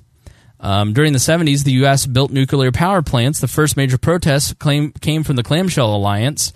And then when uh, reactor number two at Three Mile Island um, melted down, then they were able to quickly mobilize and uh, make their point quickly. But they had done work ahead of time. So, uh, so yeah, I think those are some really great points in how to actually condu- conduct yourself when you're planning in your local area. I mean, what are some local non-violent activism uh, th- things that you've seen successful in your time in politics? Oh gosh, put me on the spot there. Um, That's hard. yeah, I, you know, I was I was actually thinking about what you said, where you know you act local. Um, think national is one thing that was really big in North Carolina was actually the bathroom bill. Yeah. Uh, HB two, which locally, you know, they're said that okay that, that it was repealed. It was it was kind of a bullshit repeal. It it didn't really do anything. It actually in the repeal it barred um, cities from being able to make any sort of non discrimination ordinances for I think three year cooling down period. Um, but it caused this big national conversation around like, whoa, is this something that we want to be legislating? Um, and it caused, I know the Obama administration came out with, you know, its guidance, which has now, you know, gone into the Trump administration. But, um, it, it was, it was something that the people who were dealing with it, um, locally knew that this was worth fighting. And they, they said this a lot too, that it was worth fighting for and getting something through because it was necessary to have the conversation. Yeah. Uh, even if they weren't going to win. Yeah. And, and weren't there a lot of like funny attempts? Uh, like people would do oh, things. yeah, the bathroom, bathroom signs? signs. Yeah. Oh, Charlotte is still a fantastic place to go. Uh, just to go to the bathroom there because you will not, you, you are hard pressed to actually find male and female signed bathrooms. Um, there's some of them will just use um, just pictures of random things. Uh, the Prince symbol is a pretty popular one, uh, but the whole point being, you know, to get you to laugh and to question that, like, oh, this is just this is literally just an arbitrary symbol um, that we've made. Uh, transgender bathrooms have been masquerading for decades as family bathrooms, and nobody had a problem with it. Yeah. At, my work, we have two bathrooms. We have, and they have a male and a female sign, and we all go to the women's restroom all the time. And, and my coworker, my female coworker, was like, "This is the ladies' room." I go, "I don't see gender. Okay, I am a progressive when it comes to not seeing gender." And so I am going to use the ladies' room if I have to because I support. And she's very liberal, very you know progressive, and so she couldn't even argue with me. Yeah, like, tell her it's just a bathroom. The only reason, you know what? Tell her the only reason they're even gender segregated is because of government regulations. That's right. I don't care if there's tampons in there. I'm I'm a, I'm comfortable with my masculinity. I know things happen down there that I don't understand, like sex. well, just a little more experience. yeah, one day. All right, Sarah. Well, um, see now you see what a commitment the the big show is. It's a big commitment. It's it's it's. Are you tired? A little bit, but that's because you're like the last of my various appointments. yeah. Story of my life, Sarah.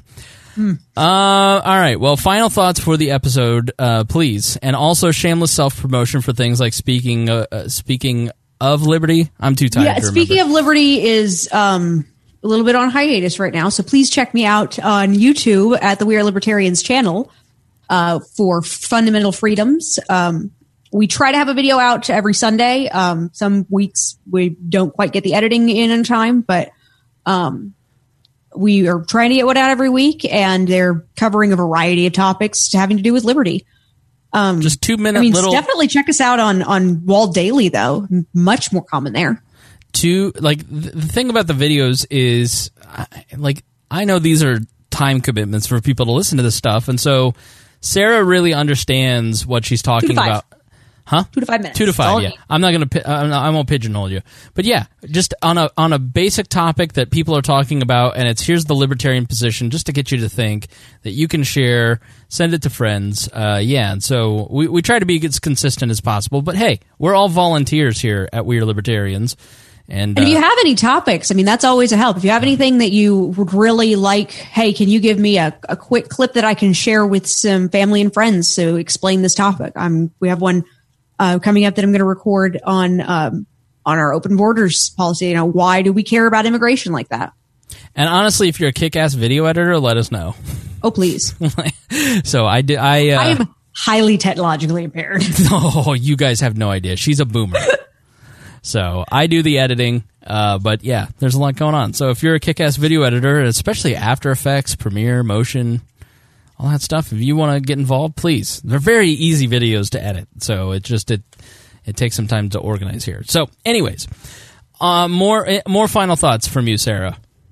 just you know when it comes to peaceful action that's and this this goes back to i deal with this with kids you can force kids to do what you want um, but you're not teaching them to do what you want you're teaching them that if they're going to do something you don't want they should not do it in front of you Yeah. so it's not a lesson that sticks. You, you, in order to get people to change their minds about any topic, even when you're right, especially when you're right, it has to be done um, deliberately and it has to be done through careful reasoning and through addressing like, how can I frame this so that it matters to you? And part of that is going to be listening to actually understand your perspective. You know what you should do? You should do a Wall Daily series called Political Boundaries. And it should be about a nanny's guide for adult boundaries in politics. Oh, I could do that. I think that'd be fascinating. I think you do you do a Wall Daily where you do the series where you talk about stuff like that because I'm listening to that and I'm going, you know, that's very common sense, but I don't think that's very common for people to have that sense. And so, you know, you being a nanny, you really have thought deeply about human nature and psychology. So I think that'd be kind of interesting. Like, Yeah, my, my job is I specialize in the teeny tiny ones. Right. Where you're really teaching them academic stuff. All you have to te- all you get to teach them at that age is like how to not be terrible adults when you grow up. right. So yeah, I would love to talk about that. Uh, We'll definitely have to do that then. yeah, put that on the docket. Political boundaries with Sarah Brady Wagner. Uh, all right. Any final thoughts? Uh, you've asked me a few times. I think I've given them. Okay. Do you have any All final right. thoughts, sir? Listen, I like to make sure that you have said everything that you want to say because I know that I get going and then I if I have more words, I'll make a video. and then forget that anybody else is there. Poor Harry. I just have to remember to breathe sometimes.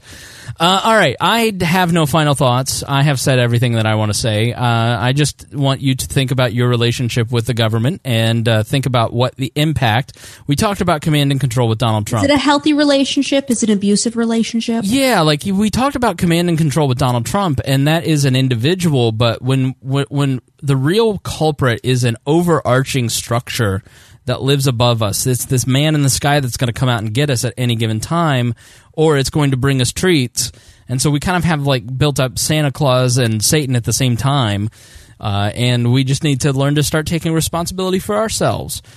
Uh, so, everybody, uh, thank you for listening to We Are Libertarians. We appreciate it. Please uh, be listening to Wall Daily, be listening to all of the shows, like the Brian Nichols Show. A major jump in his numbers. A lot of you have caught fifth on. of the length of this. Yeah, like they're all like 20 minutes. Uh, the Wall Daily are, are perfect for a drive, so you can go and listen to those. We do three a week at this point, so you get two two walls, or um, or you get uh, and you get three three short episodes just to kind of fill you in ab- about various topics.